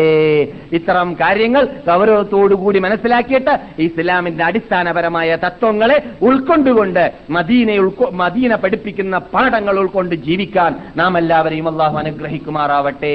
പകർച്ചവ്യാധിയെ പോലോത്ത പെട്ടെന്ന് വ്യാപകമായി ലക്ഷങ്ങൾ ഒന്നിച്ചു മരിക്കുന്നതായ താഴൂനുകൾ പോലോത്തതായ അപകട ചടിയിട്ട് ചടിലമായ കോളറയല്ല കോളറയല്ല ഈ പറയുന്നത് അപകട ചടിലമായ താഴൂനുകൾ പോലോത്തതായ പകർച്ചവ്യാധികൾ മദീനയുടെ അകത്തിൽ നിന്നിട്ട് ഉത്ഭവിക്കുകയില്ല. ഉത്ഭവിച്ചവർ ചിലപ്പോൾ മദീനത്ത് വന്നേക്കാൻ സാധ്യതയുണ്ട്. മദീനയുടെ അകത്തിൽ നിന്നിട്ട് ഉത്ഭവിക്കുകയില്ല. അതുപോലെ ദജ്ജാൽ എന്ന് പറയുന്നതായ പരാക്രമി ലോകത്തിലെല്ലായിടങ്ങളിലും വരും. രണ്ട് ഹറമിൽ വരുന്നതല്ല, വിശുദ്ധ മക്കയുടെ അകത്തോ മദീനയുടെ അകത്തോ പ്രവേശിക്കുന്നതല്ല. മദീനയുടെ പരിസരത്തിൽ അഥവാ അതിന്റെ അതിർത്തിയിൽ ഇവിടെ അല്ലാഹു സുബ്ഹാനഹു വ തആല ഈ ഭൂമിയുടെ സംരക്ഷണാർത്ഥം ഒരു സ്പെഷ്യലായിട്ട് മലക്കുകളെ ശിക്ഷിച്ചു വിട്ടിട്ടുണ്ട്. അവരുടെ ജോലി ഈ ഭൂമിയെ സംരക്ഷിക്കലാണെന്ന്, ദജ്ജാൽ പ്രവേശിക്കാതിരിക്കാൻ വേണ്ടിയാണെന്ന് നബിയുന മുഹമ്മദ് സല്ലല്ലാഹു അലൈഹി വസല്ലം തങ്ങൾ പറയുന്നു. അങ്ങനെ അതിനെല്ലാം പുറമെ അല്ലാഹു സുബ്ഹാനഹു വ തആല നബിയുന മുഹമ്മദ് സല്ലല്ലാഹു അലൈഹി വസല്ലം തങ്ങൾ മുഖേന ലോക ലോക ജനതയുടെ നന്മയായും കൊണ്ട് നിയോഗിക്കപ്പെട്ടതായ അല്ലെങ്കിൽ നന്മയായും കൊണ്ട് ഇറക്കിയതായ ഈ മതത്തെ ഈ മതത്തെ സ്ഥാപിക്കാൻ വേണ്ടി അള്ളാഹ് പ്രീതിപ്പെട്ട് തൃപ്തിപ്പെട്ട് തെരഞ്ഞെടുത്ത ഭൂമിയാണ് ഈ ഭൂമി എന്ന് മാത്രമല്ല, ലോക ജനതയ്ക്ക് അനുഗ്രഹീത പുരുഷനായിട്ട് അള്ളാഹു സുബ്ഹാനഹു വ തആല നിയോഗിച്ചതായ ലക്ഷക്കണക്കിൽ നബിമാരുടെ നേതാവും ശിട്ടികളുടെ നേതാവും എല്ലാവരുടെ നേതാവുമായ നബിയുനാ മുഹമ്മദുൻ സല്ലല്ലാഹു അലൈഹി വസല്ലം തങ്ങളുടെ മഹത്തായ ആ ജഡം അന്ത്യവിഷമം കൊള്ളുന്ന ആ അന്ത്യവിഷമം കൊള്ളാനുള്ള ഭൂമിയാക്കിയിട്ട് അള്ളാഹു തെരഞ്ഞെടുത്ത സ്ഥലവുമാണ് വിശുദ്ധ മദീനത്തുൻ നബവിയ്യ എന്ന് പറയുന്ന ഈ വിശുദ്ധ ഭൂമി എന്നതുകൂടി മദീന സന്ദർശകർ പഠിക്കേണ്ട മെയിൻ പാഠങ്ങളിൽപ്പെട്ടതാണ്. മദീനയുടെ അകത്ത് ചെന്നിട്ട് മസ്ജിദ് നബവിയുടെ അകത്ത് ചെന്നിട്ട് റസൂലുള്ളാഹി സ്വല്ലല്ലാഹു അലൈഹി വസല്ലം തങ്ങളുടെ ഖബറിന്റെ അടുക്കലെത്തിക്കഴിഞ്ഞാൽ തോന്നിവാസം കാട്ടാതെ, ശബ്ദം പൊക്കാതെ, വളരെ കൂടുതൽ അടുക്കാതെ, ദൂരെ നിന്ന് അകലെ നിന്നുകൊണ്ട് അസ്സലാമു അലൈക അയ്യുഹൻ നബിയ്യു വറഹ്മത്തുള്ളാഹി വബറകാതുഹു എന്ന് സലാം പറയുക. അസ്സലാമു അലൈക യാ അബൂബക്കർ സിദ്ദീഖ് അവല ഖലീഫത്ത് റസൂലില്ലാഹ്, അസ്സലാമു അലൈക യാ ഉമർ വൽ ഖത്താബ് സാനി ഖലീഫത്ത് റസൂലില്ലാഹ് എന്ന് സലാം പറഞ്ഞിട്ട് അതിനുശേഷം അള്ളാഹുവിനോട് ഖിബ്ലക്ക് മുന്നിട്ട് കൊണ്ട് കഴിയുമെങ്കിൽ സ്വർഗ്ഗത്തോപ്പിലേക്ക് തന്നെ മടങ്ങി വന്ന് സ്വർഗ്ഗത്തോപ്പിൽ നിന്നുകൊണ്ട് നബിയുടെ ശഫാഅത്തിൽ നമ്മെ ഉൾക്കൊള്ളിക്കാൻ അള്ളാഹുവിനോട് ചോദിക്കുക. റസൂലുള്ളാഹി സ്വല്ലല്ലാഹു അലൈഹി വസല്ലം തങ്ങളോട് ചോദിക്കുന്ന വിഭാഗം ലോകത്തുനിന്ന് വരുന്നവരിന്നിട്ട് പലരും കാണാം. അത് ശിർക്കാണ് എന്നതും റസൂലുള്ളാഹി സ്വല്ലല്ലാഹു അലൈഹി വസല്ലം തങ്ങൾ ഷിട്ടിയാണ്, റസൂലാണ്, നേതാവാണ്, അനുകരിക്കേണ്ട അനുസരിക്കേണ്ട നമ്മുടെ അനുശേദ നേതാവാണ്. പക്ഷെ ദൈവമല്ല, ആരാധിക്കപ്പെടുന്ന വ്യക്തിയല്ല, ആരാധനയുടെ മെയിൻ ഭാഗമാണ് പ്രാർത്ഥന. അതുകൊണ്ട് പ്രാർത്ഥിക്കേണ്ടത് അള്ളാഹുവിനോടാണ്. നമ്മുടെ നേതാവായ മഹാനായ ഷാഫി റഹ്മത്തുള്ളാഹി അലൈഹി മുഹമ്മദ് ഇബ്നു ഇദ്രീസ് ഷാഫി റഹ്മത്തുള്ളാഹി അലൈഹി അള്ളാഹു റസൂലിന്റെ ഖബർ സന്ദർശിച്ചപ്പോൾ അള്ളാഹുവേ മുഹമ്മദ് നബിയുടെ ശഫാഅത്തിൽ നീ എന്നെ ഉൾക്കൊള്ളിക്കണേ രക്ഷിതാവേ എന്നായിരുന്നു പ്രാർത്ഥിച്ചത്. ആരോടാ പ്രാർത്ഥിച്ചത്? ശഫാഅത്തിന് അള്ളാഹിനോടാണ് റസൂലുള്ളാഹിന്റെ ശഫാഅത്തിന് ചോദിച്ചത്. അതുപോലെ നാം എന്തെങ്കിലും ചോദിക്കാനുണ്ടെങ്കിൽ ആ ബദരീങ്ങളോടോ അല്ലെങ്കിൽ മമ്പർത്ത തങ്ങളോടോ അല്ലെങ്കിൽ ഏതെങ്കിലും മരിച്ചുപോയതായ മഹാത്മാക്കളോടോ നബി സല്ലല്ലാഹു അലൈഹി വസല്ലം തങ്ങളോടോ അല്ല ചോദിക്കേണ്ടത്. അവരെല്ലാം ശിട്ടികളാണ്. അവർക്ക് വേണ്ടി പ്രാർത്ഥിക്കലാണ് യഥാർത്ഥത്തിൽ സ്വലാത്ത് ചൊല്ലുക എന്ന് പറഞ്ഞാൽ. എന്താണ് അല്ലാഹുമ്മ സല്ലി അലാ മുഹമ്മദിൻ വഅലാ അലി മുഹമ്മദ് എന്ന് പറഞ്ഞാൽ അല്ലാഹുവേ മുഹമ്മദ് നബിക്ക് രക്ഷയും കരുണയും നീ ചെയ്യണേ രക്ഷിതാവേ എന്നാണ് അങ്ങട്ട് പ്രാർത്ഥിക്കാനാണ് പറഞ്ഞത്. അങ്ങട്ട് റസൂലിന് ദൈനംദിനം പ്രാർത്ഥിച്ചു കൊണ്ടിരുന്നാൽ പ്രത്യേകിച്ച് എല്ലാ ഓരോ ബാങ്കിന് ശേഷമുള്ളതായ അല്ലാഹുമ്മ ആതി മുഹമ്മദൻ സല്ലല്ലാഹു അലൈഹി വസല്ലം അൽ വസീലത വൽ ഫളീലത വബഅസു മഖാമൻ മഹ്മൂദൻ الذي വഅത എന്ന പ്രാർത്ഥനയുണ്ടല്ലോ. മുഹമ്മദ് നബി സല്ലല്ലാഹു അലൈഹി വസല്ലം തങ്ങൾക്ക് വസീല ഫളീല എന്ന് പറയുന്ന പ്രത്യേക സ്ഥാനം പരലോകത്ത്, അതുപോലെ ശഫാഅത്ത് ചെയ്യാനുള്ള അധികാരം പരലോകത്ത് നീ നൽകണേ രക്ഷിതാവേ എന്ന് അഞ്ച് വഖ്ത് നമസ്കാരത്തിലുള്ള ബാങ്കിന് ശേഷം നാം പ്രാർത്ഥിച്ചാൽ റസൂൽ പറയുന്നു വജബത് ലഹു ശഫാഅതി, എന്റെ ശഫാഅത്ത് അവന് നിർബന്ധമായി എന്നാണ്. ആരുടെ? റസൂലുള്ളാഹി സ്വല്ലല്ലാഹു അലൈഹി വസല്ലം ശഫാഅത്ത്. അപ്പോൾ റസൂലുള്ളാഹി സ്വല്ലല്ലാഹു അലൈഹി വസല്ലമയുടെ ശഫാഅത്ത് നിർബന്ധമാകാൻ റസൂലിന് വേണ്ടി പ്രാർത്ഥിക്കണമെന്നാണ് റസൂലുള്ളാഹി സ്വല്ലല്ലാഹു അലൈഹി വസല്ലം കൽപ്പിച്ചത്. അതേ അതുപോലെ തന്നെ അവിടെ വെച്ചിട്ട് തോന്നിവാസം ചെയ്യാൻ പാടുള്ളതല്ല, അനാചാരം ചെയ്യാൻ പാടുള്ളതല്ല, ലോകത്തിലുള്ള ഏത് ഖബറിൽ ചെന്നാലും ചെന്നാലും പാടുള്ളതല്ല, തൊട്ടു ചുംബിക്കാൻ പാടുള്ളതല്ല, അതെല്ലാം അനാചാരമാണെന്നത് ആര് പറയുന്നു? നമ്മുടെ നേതാക്കളായ മഹാത്മാക്കളാകുന്ന ഇമാം നവവി റഹ്മത്തുള്ളാഹി അലൈഹിയെ പോലെയുള്ളതായ മഹാത്മാക്കൾ എഴുതി വെച്ചു പോയിരിക്കുകയാണ്. ഗസാലിയുടെ ഗ്രന്ഥത്തിൽ കാണാം. ഞാൻ സാധാരണ പറയാറുള്ളതാണ്, ലൈസ മിന സുന്നത്തി അൻ തമസ്സഹബിൽ ജിദാരി ഉലാ തുഖബ്ബില ഇന്നമാ ദാലിക മിൻ അമാലിൽ യഹൂദി വന്നസാറ. സുന്നത്തിൽ പെട്ടതല്ല ഖബർ സന്ദർശന സ്ഥലത്ത് അതിന്റെ ചുമരുകളും അതിലുകളും തൊട്ടു ചുംബിക്കുക എന്നത്. അത് ജൂതന്മാരും ക്രിസ്ത്യാനികളും ചെയ്യാറുള്ളതാണെന്ന് മഹാനായ നമ്മുടെ നാട്ടിലെല്ലാം സുപരിചിതനായ മുഹമ്മദ് മുഹമ്മദ് ഇബ്നു മുഹമ്മദ് ഇബ്നു മുഹമ്മദ് ഗസാലി റഹ്മത്തുള്ളാഹി അലൈഹി എഴുതി പോയിരിക്കുകയാണ് അദ്ദേഹത്തിന്റെ ഗ്രന്ഥത്തിൽ. അപ്പോൾ നമ്മുടെ മഹാത്മാക്കളാണ് അതൊക്കെ പറഞ്ഞിട്ടുള്ളത്. പിന്നെ ബഖി എന്ന് പറയുന്ന സ്ഥലത്ത് പോയിട്ട് അവിടെ പതിനായിരത്തോളം സഹാബാക്കൾ അന്ത്യവിഷമങ്ങളും സ്ഥലമാണ്. അവിടെയും സലാം പറയൽ, അവർക്ക് വേണ്ടി പ്രാർത്ഥിക്കൽ സുന്നത്താണ്. ഏത് ഖബർ ആരുടേത് എന്ന് ഇപ്പോൾ പറയപ്പെടുന്നത് തന്നെ അർത്ഥശൂന്യമാണ് എന്ന് ഞാൻ പറയുന്നില്ലെങ്കിലും നൂറേ നൂറിൽ ഇന്നാളുടെ ഇന്ന ഖബർ ഇന്നാളുടേതാണെന്ന് പറയാൻ മാത്രമുള്ള തെളിവ് നമ്മുടെ കൂടെ ഇല്ല. നാട്ടുകാര് പറഞ്ഞു വരുന്നതായ തെളിവ് മാത്രമേ ഉള്ളൂ. മദീനക്കാര് ഇങ്ങനെ ജീലൻ അഞ്ചീൽ ജീലൻ അഞ്ചീൽ പറഞ്ഞു വരുന്നതായ വാക്കാണ്. എന്ത് വലത് ഭാഗത്തുള്ളത് ഫാത്തിമ റളിയല്ലാഹു തആല അൻഹയാണ്, പിന്നെ തൊട്ട് കിടക്കുന്നത് സൈനുൽ ആബിദീനാണ്, ഹസനാണ്, അതുപോലെ തന്നെ റസൂലുള്ളാഹിന്റെ ഭാര്യമാരാണ്, ഇമാം മാലിക്കാണ്, ഇമാം ഇമാം നാഫിയാണ് എന്നൊക്കെ പറയപ്പെടുന്നുണ്ട്. ആവാം അവരൊക്കെ മരിച്ചു കിടന്നത് അവിടെ തന്നെയാണ്. പക്ഷെ ഇന്ന ഖബർ ഇന്നാളുടേതെന്ന് നൂറേ നൂറിൽ പറയാൻ മാത്രമുള്ളതായ രേഖകൾ നമ്മുടെ കൂടെ ഇല്ല. അത് ഇസ്ലാമിന്റെ സ്ഥിതി അങ്ങനെ തന്നെയാണെന്ന് പറഞ്ഞാൽ എന്ത്? ഇസ്ലാം ഇസ്ലാമിന്റെ ഒരു തത്വങ്ങളിൽപ്പെട്ടതല്ല ഇന്നാളെ ഖബർ ഇന്നതാണെന്ന് അറിഞ്ഞോളമെന്നുള്ളത്. അങ്ങനെയാണെങ്കിൽ ഇവരെക്കാളെല്ലാം വലുത് നമ്മുടെ റസൂലിനെ കുറിച്ചല്ലേ പറയുന്നത്? റസൂലിനെ പോലത്തെ മനുഷ്യനില്ല, മനുഷ്യനെ കണ്ടിട്ടില്ല, കാണാനുമില്ല. ഏഹ് റസൂലുള്ളാഹി സ്വല്ലല്ലാഹു അലൈഹി വസല്ലം തങ്ങളെ കുറിച്ചല്ല നാം പറയുന്നത്. റസൂലുള്ളാഹി സ്വല്ലല്ലാഹു അലൈഹി വസല്ലം തങ്ങളല്ലാത്തതായ ലക്ഷത്തോളം നബിമാർ വന്നു പോയി നമ്മൾ പറയുന്നുണ്ടല്ലോ. ആർക്കെങ്കിലും മറ്റു നബിമാരുടെ ഖബർ അറിയുമോ? നൂറേ നൂറിൽ ഇന്നത് ഇബ്രാഹിം നബിയുടെ ഖബർ, ഇന്നത് മുസാ നബിയുടെ ഖബർ, ഇന്ന സ്ഥലത്താണ് നൂഹ് നബിയുടെ ഖബർ എന്ന് പറയാൻ ധൈര്യമുള്ള വല്ല വല്ല ശക്തിയും ലോകത്തുണ്ടോ? ആരെങ്കിലും പറഞ്ഞിട്ടുണ്ടോ? ഉണ്ടോ? ഇല്ല. നമ്മൾക്കറിയില്ല. നമ്മുടെ നേതാവ് പറഞ്ഞെന്നോ? പറഞ്ഞെന്നോ? ഇല്ല. പറഞ്ഞതായിട്ട് നമ്മുടെ മുമ്പിൽ എന്തില്ല? പ്രൂഫ് ഇല്ല. അഥവാ നമുക്ക് നന്മയുള്ളതാണെങ്കിൽ നേതാവ് പറയേണ്ടതല്ലേ? റസൂല് പറഞ്ഞ വാക്കാണ്, നിങ്ങൾക്ക് വല്ലതിനും നന്മയുണ്ടെങ്കിൽ ആ നന്മ നിങ്ങൾക്ക് പറഞ്ഞു തരാതെ ഞാൻ മരിക്കുന്നതല്ല. നിങ്ങൾക്ക് ദ്രോഹ ദ്രോഹകരമായ നിങ്ങളെ നരകത്തിലേക്ക് ചെന്ന് ചേർക്കുന്ന വല്ലതുണ്ടെങ്കിൽ അതും പറഞ്ഞു തരാതെ ഞാൻ മരിക്കുന്നതല്ല എന്ന് റസൂല് പറഞ്ഞിട്ടുണ്ട്. അങ്ങനെ പറഞ്ഞ റസൂല് എന്തുകൊണ്ടാണ് നബിമാരുടെ ഖബർ പറഞ്ഞെന്നില്ല? പുണ്യമുള്ളതെങ്കിൽ പറഞ്ഞേണ്ടതല്ലേ? പറഞ്ഞെന്നില്ല. റസൂലിനെ അറിയാത്തതുകൊണ്ടാണോ? അല്ല, റസൂലിനെ അള്ളാഹു പല പലതും അറിയിച്ചു കൊടുത്ത കാര്യങ്ങളിൽ പെട്ടതാണ്. മൂസ നബി അലൈഹി സ്വലാമിന്റെ ഖബറിനെ കുറിച്ച് റസൂലിന് അറിയാമായിരുന്നു എന്ന് റസൂൽ പറഞ്ഞു. ഇപ്പോൾ ഞാൻ ഫലസ്തീനിൽ ഉണ്ടെങ്കിൽ ഞാൻ കാണിച്ചു തന്നിരുന്നേനെ എനിക്കറിയാം സ്ഥലമെന്ന് റസൂൽ പറഞ്ഞു. എവിടെയുള്ളത്? സഹീൽ ബുഖാരിയിലുണ്ട്, സഹീൽ ബുഖാരിയിലുണ്ട് മൂസാ നബിയുടെ ഖബർ ഇന്ന സ്ഥലത്തുള്ളത് എനിക്കറിയാമെന്ന്. പക്ഷെ റസൂലിന് ശരിക്കും മേപ്പ് പറഞ്ഞു കൊടുക്കാമായിരുന്നില്ല. ഇന്ന സ്ഥലത്ത് പോയാൽ ആ ഇന്ന സ്ഥലത്ത് നിങ്ങൾക്ക് കാണാം. പറഞ്ഞോ? അങ്ങനെ കൃത്യമായിട്ട്. എന്തുകൊണ്ട്? ഖബർ കണ്ടുപിടിക്കുക എന്നുള്ളതോ ഇല്ലാത്ത ഖബർ ഉണ്ടാക്കുക എന്നതോ നമ്മുടെ തത്വത്തിൽപ്പെട്ടതല്ല. പിന്നെയോ ഒരു ഒരു ഖബർ ഇത് മുസ്ലിമിന്റെ ഖബറാണെന്ന് നമുക്ക് അറിഞ്ഞു കഴിഞ്ഞാൽ ആ സ്ഥലത്തിൽ കൂടി വിട്ടു കിടക്കുമ്പോൾ അസ്സലാമു അലൈക്കും യാദാ ഖൗമിൽ മുഅ്മിനീൻ വ ഇന്നാ ഇൻഷാ അല്ലാഹു ബിക്കും ലാഹിഖൂൻ എന്ന് അവർക്ക് സലാം പറയൽ സുന്നത്താണ്. മുസ്ലിമിന്റെ വീട്, മുസ്ലിങ്ങളുടെ വീടുകളെ, നിങ്ങൾക്ക് അള്ളാഹുവിന്റെ രക്ഷ ഉണ്ടാവട്ടെ, അള്ളാഹ് ഉദ്ദേശിക്കുമ്പോൾ നിങ്ങളുടെ കൂടെ ഞങ്ങളും വരുന്നതാണ്. അന്തും സലഫുന, നിങ്ങൾ ഞങ്ങളെക്കാളും അല്പം മുമ്പ് പോയവരാണ്. ഒനഹനു ഖലഫുക്കും, നിങ്ങളുടെ ശേഷം ഞങ്ങൾ അടുത്ത് തന്നെ വരുന്നുണ്ട്. വ്യത്യാസം ഞങ്ങളും നിങ്ങളായിട്ട്, ഞങ്ങൾ ഇവിടെ ജീവിക്കുന്നുണ്ട്, നിങ്ങളവിടെ മരിച്ചു എന്നറിഞ്ഞിട്ട് ഒരു ശർക്കര മറ്റൊരു കൊപ്പര എന്ന് പറയാനില്ല.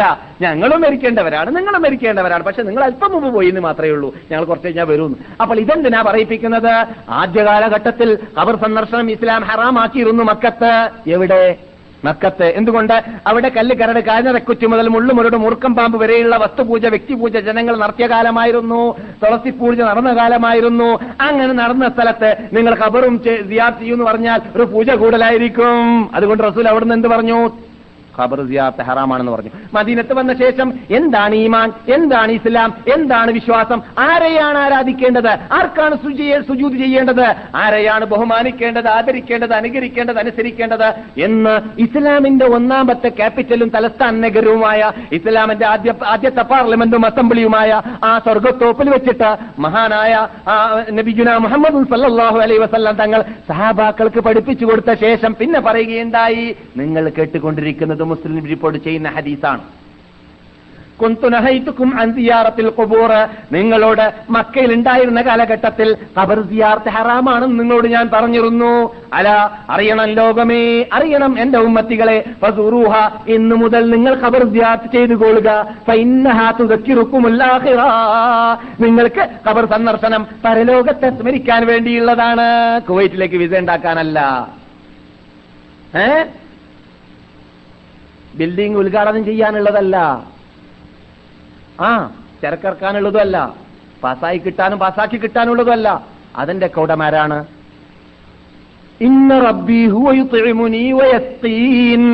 ഇബ്രാഹിമേ, നിങ്ങളുടെ സമുദായത്തോട് നിങ്ങൾ പറയൂ, എന്റെ രക്ഷിതാവാണ് എനിക്ക് ഭക്ഷണം തരുന്നതും എനിക്ക് വിധ തരുന്നതും എന്നെ തീറ്റിപ്പിക്കുന്നതും എനിക്ക് സമ്മാ എനിക്ക് ഇവിടെ സമ്പാദ്യം നൽകുന്നതും ലോകത്തിലുള്ള എന്ത് നേട്ടങ്ങൾ അത് മുഴുവൻ എന്റെ റബ്ബാണ് തരുന്നത് എന്ന് മാത്രമല്ല, ഇബ്രാഹിമേ അവരോട് നിങ്ങൾ പറയൂ, ഖുർആനിലാണിത്, റസൂൽ സല്ലല്ലാഹു അലൈഹി വസല്ലം അറിയിക്കുകയാണ്, വൈദാ മരിയത്തു എനിക്ക് രോഗം ബാധിച്ചാൽ ഫഹുവ യശ്ഫീൻ, അള്ളാഹുവാണ് എന്റെ രോഗത്തെ മാറ്റുകയെന്ന് ഇബ്രാഹിമേ നിങ്ങൾ നിങ്ങളുടെ സമുദായത്തോട് പറയൂ, മുഹമ്മദ് നബിയെ നിങ്ങളും നിങ്ങളുടെ സമുദായത്തോട് പറയൂ എന്ന് പറയിപ്പിച്ചിരിക്കുകയാണ്. അതുകൊണ്ട് ലോകത്തൊരു ഷിട്ടിക്കും രോഗത്തെ മാറ്റാനുള്ള കഴിവ് അള്ളാഹു നൽകിയിട്ടില്ല, അള്ളാഹുന്റെ കഴിവാണ്. പക്ഷെ രോഗത്തെ മാറ്റാനുള്ള മാർഗങ്ങൾ പഠിപ്പിച്ചെന്നിരിക്കുകയാണ്. അതെന്താണ്? മുസ്ലിങ്ങളെ സംബന്ധിച്ചിടത്തോളം ഡോക്ടറെ കാണാം, വൈദ്യരെ കാണാം, മരുന്നുകൾ ഉപയോഗിക്കാം, അള്ളാഹു അനുവദിച്ചതായ റസൂൽ അനുവദിച്ചതായ മന്ത്രങ്ങളും നടത്താം. ഖുർആൻ കൊണ്ടുള്ള പ്രാർത്ഥനയാണത് മന്ത്രമെന്ന് പറയുന്നത്. ഇതാണ് വഴി എന്നല്ലാതെ രോഗം മാറ്റാനോ ആവശ്യങ്ങൾ നിറവേറ്റാനോ വിസ ഉണ്ടാക്കാനോ ഖബറിലേക്ക് പോകാമെന്ന് ഈമാനുള്ള ഇസ്ലാമിനെ പഠിച്ച ഒരു മുസ്ലിമും ഇതുവരെ പറഞ്ഞിട്ടില്ല, പഠിച്ചിട്ടില്ല, പറയാൻ പാടുള്ളതുമല്ല. പറഞ്ഞാൽ അവന്റെ പേര് ശേഖരൻ എന്നാണ് ഇസ്ലാമിന്റെ ദൃഷ്ടിയിൽ. കാരണം അള്ളാഹ് കൊടുക്കേണ്ട ഡ്യൂട്ടി അള്ളാഹു അല്ലാത്തവർക്ക് കൊടുത്തവരായി മാറുന്നതാണ്. അള്ളാഹു ഒരു ഹിദായത്തിലാക്കട്ടെ. അപ്പോൾ മദീനയിൽ നിന്നിട്ട് പഠിക്കാനുള്ള മെയിൻ പാഠങ്ങളിൽപ്പെട്ടതാണ്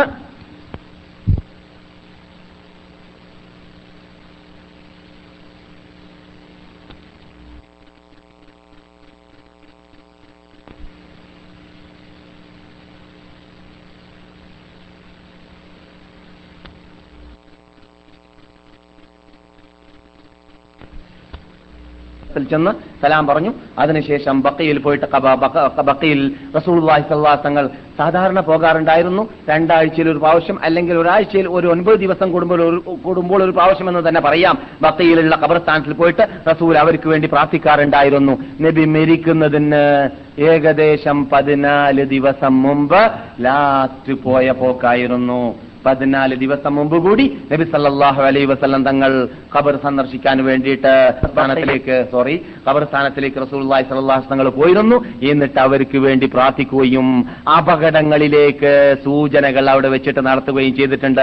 അപകടങ്ങൾ വരാൻ പോകുന്നുണ്ട്, ഖിയാമത്ത് നാൾ അടുക്കാൻ പോകുന്നുണ്ട്, ഇവിടെ വിപത്തുകൾ വരാൻ പോകുന്നുണ്ട്, ഇവിടെ മുസ്ലിങ്ങൾ ഭിന്നിക്കാൻ പോകുന്നുണ്ട്, ഇവിടെ മുസ്ലിങ്ങൾ ചോര കുത്തി ഒലിപ്പിക്കാൻ പോകുന്നുണ്ട് എന്നതിലേക്കുള്ള സൂചനകളെല്ലാം ബഖീഇൽ അവസാനം പോയിട്ട് സന്ദർശിച്ച ആ ദിവസത്തിൽ റസൂൽ പറഞ്ഞിരുന്നു. ആ സന്ദർശനം കഴിഞ്ഞിട്ട് മടങ്ങി വരുന്ന വേളയിലാണ് റസൂലിന് തലവേദനയുണ്ടായത്, പനി പിടിച്ചത്. ആയിഷ റളിയല്ലാഹു തആല അൻഹ വീട്ടിലേക്ക് എത്തിയപ്പോൾ റസൂൽ എന്റെ തല എന്റെ തല എന്ന് പറയുമ്പോൾ ആയിഷയും എന്റെ തല എന്റെ തല എന്ന് പറഞ്ഞു. റസൂലുള്ളാഹി സ്വല്ലല്ലാഹു അലൈഹി വസല്ലം തങ്ങൾക്ക് അറിയാം ഇത് എന്റെ മരണത്തോട് അടുത്ത ദിവസമാണ്, മരണത്തിലേക്കുള്ള സൂചനയാണെന്ന് അറിയുന്നതോടുകൂടി ആ ഭാര്യ ഭർത്തൃ ബന്ധത്തിൽ ബന്ധത്തിൽ ഒരു വീഴ്ചയും വരുത്തി പോകാതിരിക്കാൻ വേണ്ടി ചിരിച്ചുകൊണ്ട് തലവേദന സഹിക്കവയ്യാത്ത തലവേദനയുടെ ഉടമയായ റസൂല് ആ മഹതിയായ ഉമ്മുൽ മുഅ്മിനീൻ ആയിഷ റളിയല്ലാഹു തആല അൻഹയോട് ചോദിച്ചു, ആയിഷേ നിങ്ങൾക്ക് തലവേദനയല്ലേ? നിങ്ങൾ എന്നേക്കാളും മുമ്പ് മരിച്ചാൽ നിങ്ങളെ ഞാൻ കുളിപ്പിക്കുന്നതും നിങ്ങളെ ഞാൻ കവറടക്കുന്നതുമായിരിക്കും. പാഠം പലതും പഠിക്കാനുണ്ട് അതിൽ നിന്നിട്ട്. ആയിഷ ഇത് കേട്ട ഉടനെ തന്നെ പറഞ്ഞു, ആ ഞാൻ പെട്ടെന്ന് മരിച്ചാൽ എന്നെ കവറടക്കിയിട്ട് എന്റെ റൂമിൽ വേറൊരു ഭാര്യയെ കൊണ്ടുവരാനായിരിക്കും അല്ലേ എന്ന് ചോദിച്ചു. ഏഹ് നബി സല്ലല്ലാഹു അലൈഹി വസല്ലം ഞങ്ങളെ പുഞ്ചിരി തൂങ്ങി. രസം പറയാണ് കേട്ടാ, മരിക്കാൻ പോകുന്ന രോഗം സ്റ്റാർട്ടായ സമയത്താണിത്. അപ്പോൾ നബി സല്ലല്ലാഹു അലൈഹി വസല്ലം തങ്ങൾ അവിടെ ആക്ഷേപാർഹമായ ഒന്നും പറഞ്ഞില്ല, ചിരിച്ചു. അപ്പോൾ സ്ത്രീകൾ പൊതുവിൽ അങ്ങനെയാണല്ലോ ചിന്തിക്കുക ചിന്തിക്കുക സ്ത്രീകളുടെ ചിന്താഗതിയാണത്. ഞാൻ മരിച്ചത് നിങ്ങൾ കേട്ടത് കെട്ടുകഥയൊന്നുമല്ല. ബുഖാരിയിലാണിത് സംഭവം, സഹീൽ ബുഖാരിയിലാണ് ഈ ഹദീസ്. ആയിഷ റളിയല്ലാഹു തആല അൻഹയോട് നബി സല്ലല്ലാഹു അലൈഹി വസല്ലം തങ്ങൾ രസം പറഞ്ഞു. അതോടുകൂടി രോഗം കൂടുതലായി കൂടുതലായി ഒരഭിപ്രായത്തിൽ പന്ത്രണ്ട് അല്ലെങ്കിൽ പതിനാലോളം ദിവസം നബി സല്ലല്ലാഹു അലൈഹി വസല്ലം തങ്ങൾ പിന്നെ ജീവിച്ചു. അതിനുശേഷം ഇഹലോകവാസം വെടിയുകയും ചെയ്തു. അതിനിടക്കായിട്ട് ഉഹദ് രണാങ്കളത്തിൽ ഷഹീദായവർക്ക് വേണ്ടി നബി മദീനത്തുള്ള പള്ളിയിലുള്ളതായ മെമ്പറിന്റെ മീതെ വെച്ചിട്ട് തന്നെ പ്രാർത്ഥന നടത്തിയതായിട്ട് സഹീഹുൽ ബുഖാരിയിൽ കാണാം. അങ്ങനെ നബി സല്ലല്ലാഹു അലൈഹി വസല്ലം തങ്ങൾ പ്രാർത്ഥിച്ച വിഭാഗത്തിൽപ്പെട്ടവരാണ് ഉഹദ് രണാങ്കളത്തിൽ ഉഹദ് രണാങ്കളത്തിൽ ഷഹീദായതായ ശോതാക്കൾ. അവിടെയും മദീനയിൽ വന്നതായ വിഭാഗം സന്ദർശിക്കാൻ പോകുന്നുണ്ടെങ്കിൽ അവിടെ പോയിട്ട് അവർക്കും പ്രാർത്ഥിക്കുകയും അവർക്ക് വേണ്ടി പ്രാർത്ഥിക്കുകയും അവർക്ക് സലാം പറയുകയും ചെയ്യൽ അനുവദനീയമാണ്, സുന്നത്താണ്. മസ്ജിദ് നബവി സന്ദർശിക്കാൻ വേണ്ടി വരുന്ന സന്ദർശകർ മസ്ജിദ് നബവിയെ പോലെ തന്നെ ഇസ്ലാമിന്റെ ആദ്യത്തെ പള്ളിയാകുന്ന വേറൊരു പള്ളിയുണ്ട്, അതിന്റെ പേരാണ് ഖുബ എന്ന് പറയുന്ന ഖുബയിലുള്ളതായ മസ്ജിദ് ഖുബ. അവിടെ രണ്ടറക്കാത്ത് നിസ്കരിച്ചാൽ അവിടെ ഉള്ള നമസ്കാരത്തിന് ഉംറയുടെ കൂലിയാണെന്ന് സഹിഹായ അബൂദാബുദ് റിപ്പോർട്ട് ചെയ്യുന്ന ഹദീസിൽ കാണാം. ഇസ്ലാമിന്റെ ആദ്യത്തെ ഇസ്ലാമിന്റെ ആദ്യത്തെ പള്ളിയാണ് ഏത്? മസ്ജിദ് ഖുബ എന്ന് പറയുന്നത്. എന്ന് പറഞ്ഞാൽ ഈ വിശുദ്ധ പ്രസ്ഥാനം ആരംഭിച്ചിടം മുതൽ ഒരു പള്ളി പുതുതായി കെട്ടുവാനോ കെട്ടിയ പള്ളിയാകുന്ന കഅബയിൽ ധൈര്യസമേതം നമസ്കരിക്കുവാനോ മക്കയിൽ നിന്നിട്ട് മദീനയിലേക്ക് നബി ഹിജ്റ വരുന്നതിന് മുമ്പായിട്ട് നബിക്ക് സാധിച്ചിരുന്നില്ല എന്നത് നമുക്കറിയാം. അപ്പോൾ മക്കയിൽ പള്ളി കെട്ടിയിട്ടില്ല, റസൂൽ കെട്ടിയിട്ടില്ല. പിന്നെയോ റസൂൽ ആദ്യമായി പള്ളി കെട്ടുന്നത് നബി ഹിജ്റ വന്നതായ വർഷത്തിൽ, അതേ ദിവസത്തിൽ ലമസ്ജിദുൻ ഉസ്സിസ അല തഖ്വ, തഖ്വയെ ആധാരമാക്കിയും കൊണ്ട് സ്ഥാപിക്കപ്പെട്ട പള്ളിയാണ് അത്. അഹഖു അൻ മിൻ അവ്വലി യൗമിൻ, ആദ്യത്തെ ദിവസത്തിൽ ഹിജ്റ വന്നിറങ്ങിയതായ ആദ്യത്തെ ദിവസത്തിൽ തന്നെ മിൻ അവ്വലി യൗമിൻ അഹഖു അൻ തഖൂമ ഫീഹി, നിങ്ങൾ അതിൽ നിന്ന് നമസ്കരിക്കാൻ ബാധ്യസ്ഥനാണ് റസൂലേ. അതിൽ ചില വിഭാഗമുണ്ട്, അവർ ആത്മശുദ്ധീകരണത്തെ കാംക്ഷിച്ച് നമസ്കരിക്കുന്നവരും അള്ളാന്റെ സാമീപ്യം നേടുന്നവരുമാണ്. അള്ളാഹു ആത്മശുദ്ധീകരണത്തെ കാംക്ഷിക്കുന്നവരെ സ്നേഹിക്കുന്നു എന്നായത്ത് ആ പള്ളിയെക്കുറിച്ച് ഇറങ്ങിയതായതുകൊണ്ട് ആ പള്ളിയുടെ മെഹ്റാബിന്റെ മീതെയും ആ പള്ളിയുടെ പുറത്തുള്ള മെയിൻ ഗേറ്റിലും എല്ലാം എല്ലാം എഴുതി വെച്ചതായിട്ട് കാണാം. ഇത് മദീനയെക്കുറിച്ചുള്ള വളരെ വളരെ വളരെ ചെറിയ ഷോർട്ടായിട്ട് നിങ്ങൾ കേട്ട വാർത്തകളാണ്. വിശാലമായി പഠിക്കാൻ ആഗ്രഹമുണ്ടെങ്കിൽ ഇവിടെ വന്നു പോകുന്നവർ നാട്ടിലേക്ക് എത്തട്ടെ, മറ്റ് ദേശങ്ങളിൽ താമസിക്കട്ടെ, ഇവിടെ സ്ഥിരം താമസിക്കട്ടെ. ഇത് നിർബന്ധമായിട്ടും നമ്മുടെ ഹിസ്റ്ററി നാം പഠിച്ചില്ലെങ്കിൽ നമ്മുടെ ദീനിൽ നമുക്ക് അടിയുറച്ച് ജീവിക്കുവാൻ സാധിക്കുന്നതല്ല. ഇത് നാം പഠിക്കാനുള്ളതാണ്, നമ്മുടെ ക്യാപിറ്റലാണ്, നമ്മുടെ നേതാക്കളുടെ നാടാണ്, നാം ആണ് ഇത് ഉൾക്കൊള്ളേണ്ടത് എന്ന ഉത്തരവാദിത്വ ബോധം നമുക്കെല്ലാവർക്കും ഉണ്ടായിരിക്കേണ്ടതാണ്. അതിന് നാം എല്ലാവരെയും അള്ളാഹു അനുഗ്രഹിക്കുമാറാകട്ടെ. അള്ളാഹുവിന്റെ വഴിയിൽ പോരാടുക എന്നത് നാം കഴിഞ്ഞ ക്ലാസ്സിൽ എല്ലാം പറഞ്ഞു കേട്ട് മനഃപ്പാഠമായിരിക്കുകയാണ്. എന്ത്? അള്ളാഹുവിന്റെ കലിമത്ത് പൊക്കാൻ വേണ്ടിയായിരിക്കണം നാം പോരാടേണ്ടത്. ലിതകൂന കലിമത്തുല്ലാഹി ഹിയൽ ഉല്യാ, അള്ളാഹുവിന്റെ കലിമത്ത്, അള്ളാഹുവിന്റെ മുദ്രാവാക്യം അതായിരിക്കണം പൊങ്ങേണ്ടത്. അള്ളാഹു സുബ്ഹാനഹു വ തആല നബി സല്ലല്ലാഹു അലൈഹി വസല്ലം തങ്ങളെ നാം ഇപ്പോൾ നിൽക്കുന്നതായ നാടാകുന്ന ഈ വിശുദ്ധ ഭൂമിയിലേക്ക് ഹിജ്റ കൊണ്ടുവന്നതായ ദിവസത്തിൽ അള്ളാഹു സുബ്ഹാനഹു വ തആല ആ രാത്രിയിൽ അവിടെ ഗാറ് സൗറിൽ മൂന്ന് ദിവസം ഉറക്കിയ സന്ദർഭം നിങ്ങൾ ഒളിപ്പിച്ചതായ സന്ദർഭം നിങ്ങൾ ഓർക്കുന്നുണ്ടായിരിക്കാം. നബി ഒളിച്ചിറങ്ങും, അത് ഹിജ്റ വന്ന സമയമാണ് അല്ലേ? നബി സല്ലല്ലാഹു അലൈഹി വസല്ലം തങ്ങൾ അവിടെ ഒളിച്ചതായ സന്ദർഭത്തിൽ അനുഭവിച്ചതായ വിഷമതകളൊക്കെ എല്ലാം നമുക്കറിയാം. മൂന്നാം കുന്നിന്റെ മീതെ രണ്ടര രണ്ടര ഇത് മണിക്കൂർ നേരം ഏകദേശം രണ്ടര മണിക്കൂർ നേരം നടന്നാൽ മാത്രമേ നമുക്കതിന്റെ മീതെ എത്താൻ സാധിക്കുകയുള്ളൂ. അവിടെയാണ് നബി നബി കയറി ഒളിച്ചിരുന്നത്. ആ ഒളിച്ചതായ സന്ദർഭത്തിൽ നബി സല്ലല്ലാഹു അലൈഹി വസല്ലം തങ്ങളെ കൊല്ലാൻ പ്രഖ്യാപിച്ചതായ വിഭാഗത്തിന് പിടുത്തത്തിൽ കിട്ടാത്തത് കൊണ്ട് അവർ മക്കയിൽ ആ സകലം നൂറ് ഒട്ടകത്തിന്റെ ഒട്ടകത്തെ കാംക്ഷിച്ചുകൊണ്ട് ആഗ്രഹിച്ചുകൊണ്ട് നൂറൊട്ടകം പ്രഖ്യാപിക്കപ്പെട്ടത് കാരണത്താൽ നബിയുടെ തലയെ ജീവനോട് കൂടിയോ മരിച്ചിട്ടോ കൊണ്ടുവന്നവർക്ക് നൂറൊട്ടക സമ്മാനം പ്രഖ്യാപിക്കപ്പെട്ടപ്പോൾ അതിനോടുള്ള മോഹം കാരണത്താൽ വ്യാപകമായതായ ശത്രുക്കൾ നബി സല്ലല്ലാഹു അലൈഹി വസല്ലം തങ്ങൾ ഒളിച്ചിരുന്നതായ ആ മാളത്തിലേക്ക് എത്തിക്കഴിഞ്ഞു. ആ സന്ദർഭത്തിൽ ഇത് യഖൂലു ലിസാഹിബിഹി നബി സല്ലല്ലാഹു അലൈഹി വസല്ലം തങ്ങൾ പറഞ്ഞതായ സന്ദർഭം തങ്ങളോട് പറഞ്ഞതായ സന്ദർഭം തങ്ങൾ അവരുടെ സാഹിബിനോട് അഥവാ അബൂബക്കർ സിദ്ദീഖിനോട് പറഞ്ഞതായ സന്ദർഭം എന്താ? ലാ തഹ്സൻ, നിങ്ങൾ ദുഃഖിക്കേണ്ടതില്ല അബൂബക്കറെ, ഇന്നല്ലാഹ മഅനാ, അല്ലാഹു നമ്മോട് കൂടെയുണ്ട് അബൂബക്കറെ, പേടിക്കേണ്ടതില്ല. ആ ഇത് യഖൂലു ലിസാഹിബിഹി ലാ തഹ്സൻ ഇന്നല്ലാഹ മഅനാ ഫഅൻസലല്ലാഹു സകീനതഹു അലാ റസൂലിഹി വഅയ്യദഹു ബിജുനൂദിൻ ലം തറൗഹാ وجعل كلمة الذين كفروا السفلى وكلمة الله هي العليا. അതാണ് ഹിജ്റയുടെ ലക്ഷ്യം. എന്തിനാണ് അവിടെ അവിടെ ഇവിടേക്ക് ഹിജ്റ വരുത്തിയത്? അള്ളാൻ റസൂലിനെ അവിടെ ഇരുത്തിയിട്ട് പ്രാർത്ഥിപ്പിച്ചാൽ പോരെ? മുൽത്തസമിൽ ഇരുന്നിട്ട് ആ പ്രാർത്ഥനയ്ക്ക് ഉത്തരം കിട്ടുന്ന സ്ഥലമാണ് മുഹമ്മദ്, വാ പ്രാർത്ഥിച്ചതിനോട് എന്ന് പറഞ്ഞാൽ പോരെ? അള്ളാഹ്ക്ക് എവിടെ കാബത്തിന്റെയും കാബത്തിന്റെ വാതിലിന്റെയും ഹജറുൽ അസ്വദിന്റെ ഇടയിലുള്ള സ്ഥലമാണല്ലോ പ്രാർത്ഥനയ്ക്ക് ഉത്തരം കിട്ടുന്ന സ്ഥലം.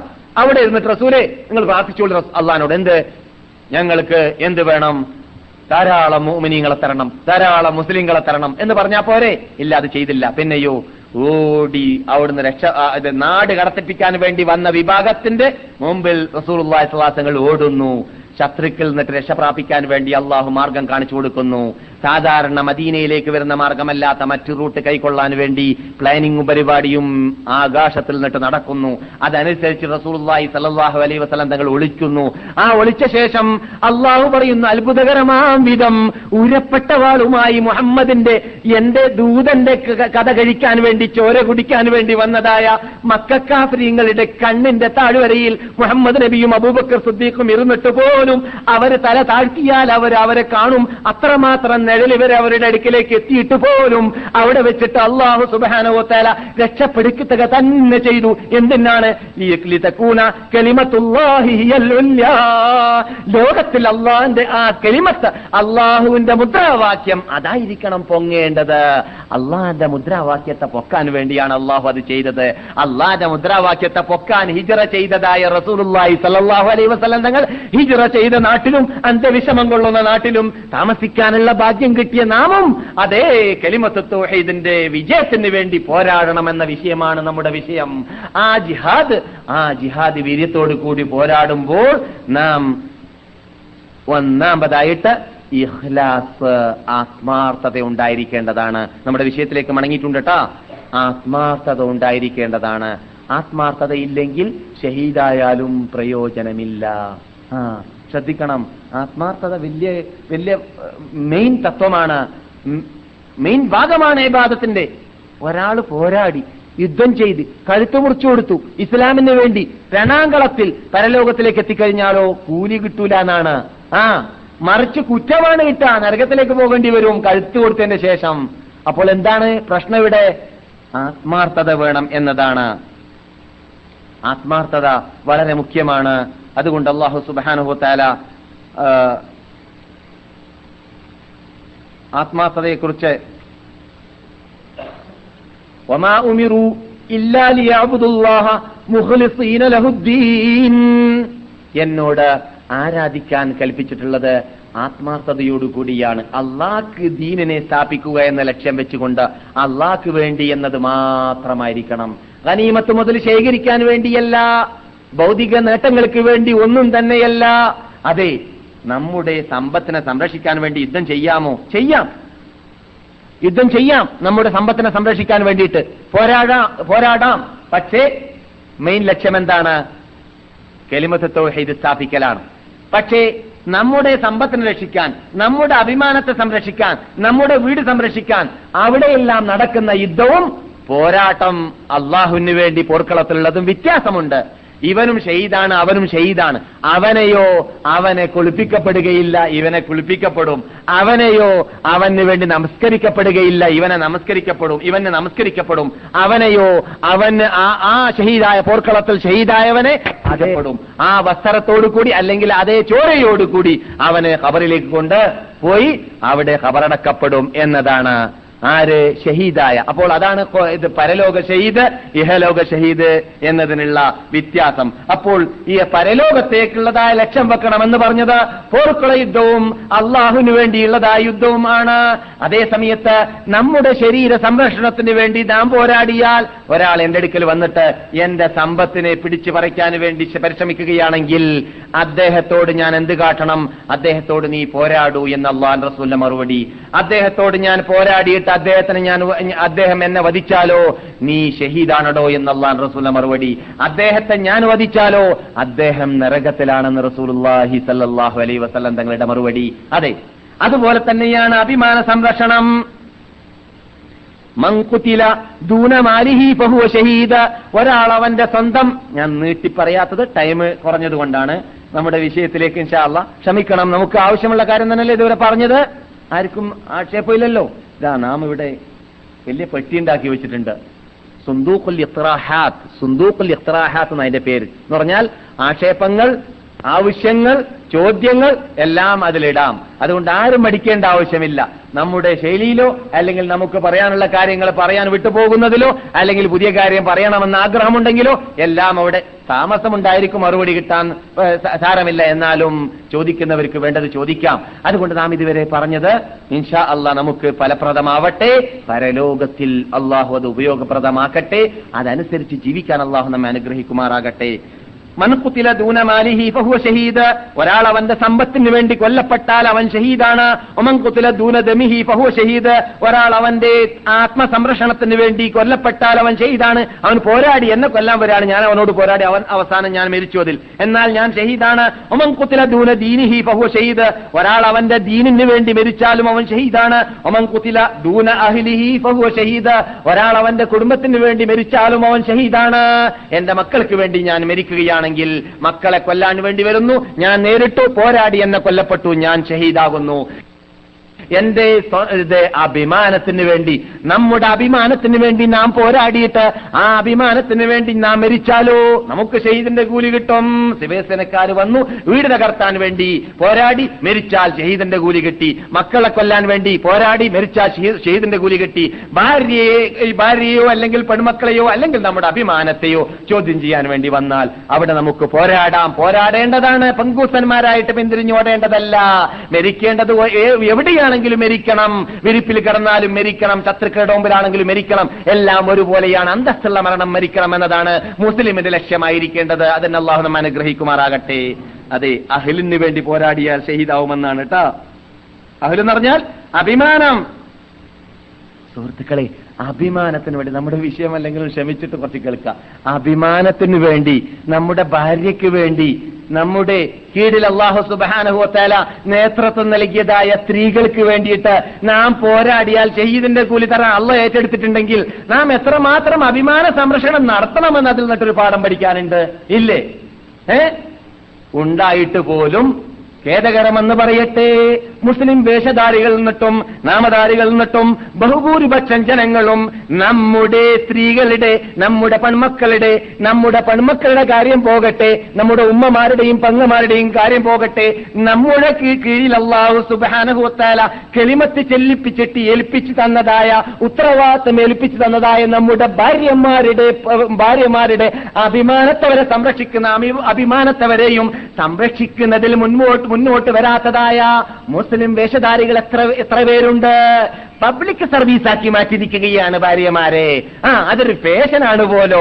എന്നിട്ടോ ആ പള്ളയിൽ നിന്നിട്ട് കുറച്ച് പുറത്ത്, പിന്നിൽ നിന്നിട്ട് കുറച്ച് പുറത്ത്, മാറത്തിൽ നിന്നിട്ട് കുറച്ച് പുറത്ത്, മുഖം മുഴുവനും പുറത്ത്, തല അങ്ങോട്ട് ഒന്നിച്ചു പുറത്ത്, കുറച്ചുകൂടി പുരോഗതി പ്രാപിച്ചതായ റോക്ക് ആൻഡ് റോളിന്റെ പിന്നിൽ പോകുന്ന ഫിലിംസുകളുടെയും തോന്നിവാസങ്ങളുടെയും അനാചാരങ്ങളുടെയും ബ്ലൂ ഫിലിംസുകളുടെയും പിന്നിൽ പോകുന്നതായ തെണ്ടികളാണെങ്കിൽ അവരുടെ ഭാര്യമാരുടെ കോലം പിന്നെ പറയാതിരിക്കലാണ്. Mini mini mini minutes correct എല്ലാം കയറി അങ്ങോട്ട് എത്തിയിട്ടുണ്ടായിരിക്കും.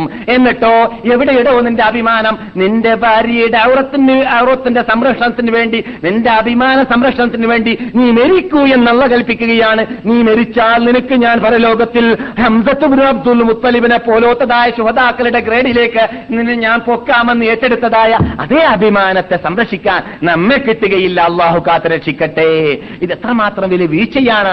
അങ്ങനെയുള്ള പങ്കൂസന്മാർക്ക് പാഠമാവാൻ വേണ്ടിയാണ്, നിങ്ങൾ പാഠം പഠിപ്പിക്കാൻ വേണ്ടിയാണ് മദീനയിൽ താമസിച്ചു പോകുമ്പോൾ ഹിജാബിന്റെ ആയത്തിറങ്ങിയതായ സ്ഥലത്ത് എന്താ ഇപ്പോ സ്ത്രീകളോട് സംസാരിച്ചാൽ, എന്താ സ്ത്രീകൾ തന്നെ മറ്റുള്ള വല്ലവരോട് സംസാരിച്ചാൽ, എന്റെ ഭാര്യ ആരോട് സംസാരിച്ചാൽ എന്താ വരാൻ പോകുന്നത്? അവരൊക്കെ നല്ല ശുദ്ധാത്മാക്കളാണെന്നാണ്. നല്ല എടോ, അള്ളാഹുവിന്റെ റസൂലിനേക്കാളും ശുദ്ധമുള്ള ആത്മാവിന്റെ ഉടമ ലോകത്തിലുണ്ടായിട്ടുണ്ടോ? അള്ളാഹുവിന്റെ റസൂലിനേക്കാളും ശുദ്ധിയുള്ള ആത്മാവ് ആരുടേതാണ് ലോകത്ത്? ഇല്ല. അനാത്തും ലോകത്തിൽ ഒരു മഖ്ലൂക്കും എന്നെപ്പോലെ അള്ളാഹിനെ പേടിച്ചവരില്ലേ? ഇല്ല. നബിയുനാ മുഹമ്മദുൻ സല്ലല്ലാഹു അലൈഹി വസല്ലം പറയുന്നു, അങ്ങനെയുള്ള നബി സ്വന്തം ഭാര്യമാർക്ക് പർദ്ദ ധരിപ്പിച്ചില്ലേ? അവരുടെ ശരീരത്തിലുള്ളതായ ഔറത്തുകളെയും പ്രകടമായി കണ്ടാൽ പുരുഷൻ ആകർഷിച്ച് കളിയുമെന്ന് ഭയമുള്ള സ്ഥലങ്ങളെ മുഴുവനും ബന്ധാക്കിയിട്ടേ പോകാവൂ എന്നുള്ള ഓർഡർ അള്ളാഹു റസൂൽ നൽകിയില്ലേ? സ്ത്രീകൾക്ക് ആഗമാനം നൽകിയില്ലേ? പുതു മുസ്ലിങ്ങളായിട്ട് ഇസ്ലാം മതം സ്വീകരിക്കാൻ വേണ്ടി വന്നതായ ആ മുസ്ലിം സ്ത്രീകൾ കൈനീട്ടിയപ്പോൾ നാം അന്യ സ്ത്രീകളുടെ കൈ തൊടാറില്ല എന്ന് പറഞ്ഞിട്ട് മടക്കിയത് നിങ്ങൾ അറിഞ്ഞിട്ടില്ലേ? അത് ഹദീസല്ലേ? നാം കേട്ടിട്ടില്ലേ? ഏറ്റവും ശുദ്ധാത്മാവായ നബിയുന മുഹമ്മദും സല്ലല്ലാഹു അലൈഹി വസല്ലം തങ്ങൾക്ക് എന്താ അപ്പോൾ തൊട്ടാൽ അല്ലെങ്കിൽ എന്താ കണ്ടാലെന്ന് പറയാമായിരുന്നില്ലേ? അങ്ങനെ പറയാമെങ്കിൽ എല്ലാ ആത്മാവ് ശുദ്ധമോ അശുദ്ധമോ എന്നതല്ല ഇവിടെ നോട്ടം. നോട്ടം ഇവിടെ ഒരു മൂലാധാരമുണ്ട്, ഒരു തത്വസമിതിയുണ്ട്, ഒരു ഭരണഘടനയുണ്ട്, ഒരു ജീവിത പദ്ധതിയുണ്ട്. ഇതിന്റെ പിന്നിൽ ചലിക്കേണ്ടവരാണ്, നടക്കേണ്ടവരാണ്, പ്രവർത്തിക്കേണ്ടവരാണ് നാം. അങ്ങനെയാണെങ്കിൽ സ്വർഗത്തിൽ പോകാം, അല്ലെങ്കിൽ റൂട്ട് മാറേണ്ടി വരും. അള്ളാഹു കാത്ത് രക്ഷിക്കട്ടെ.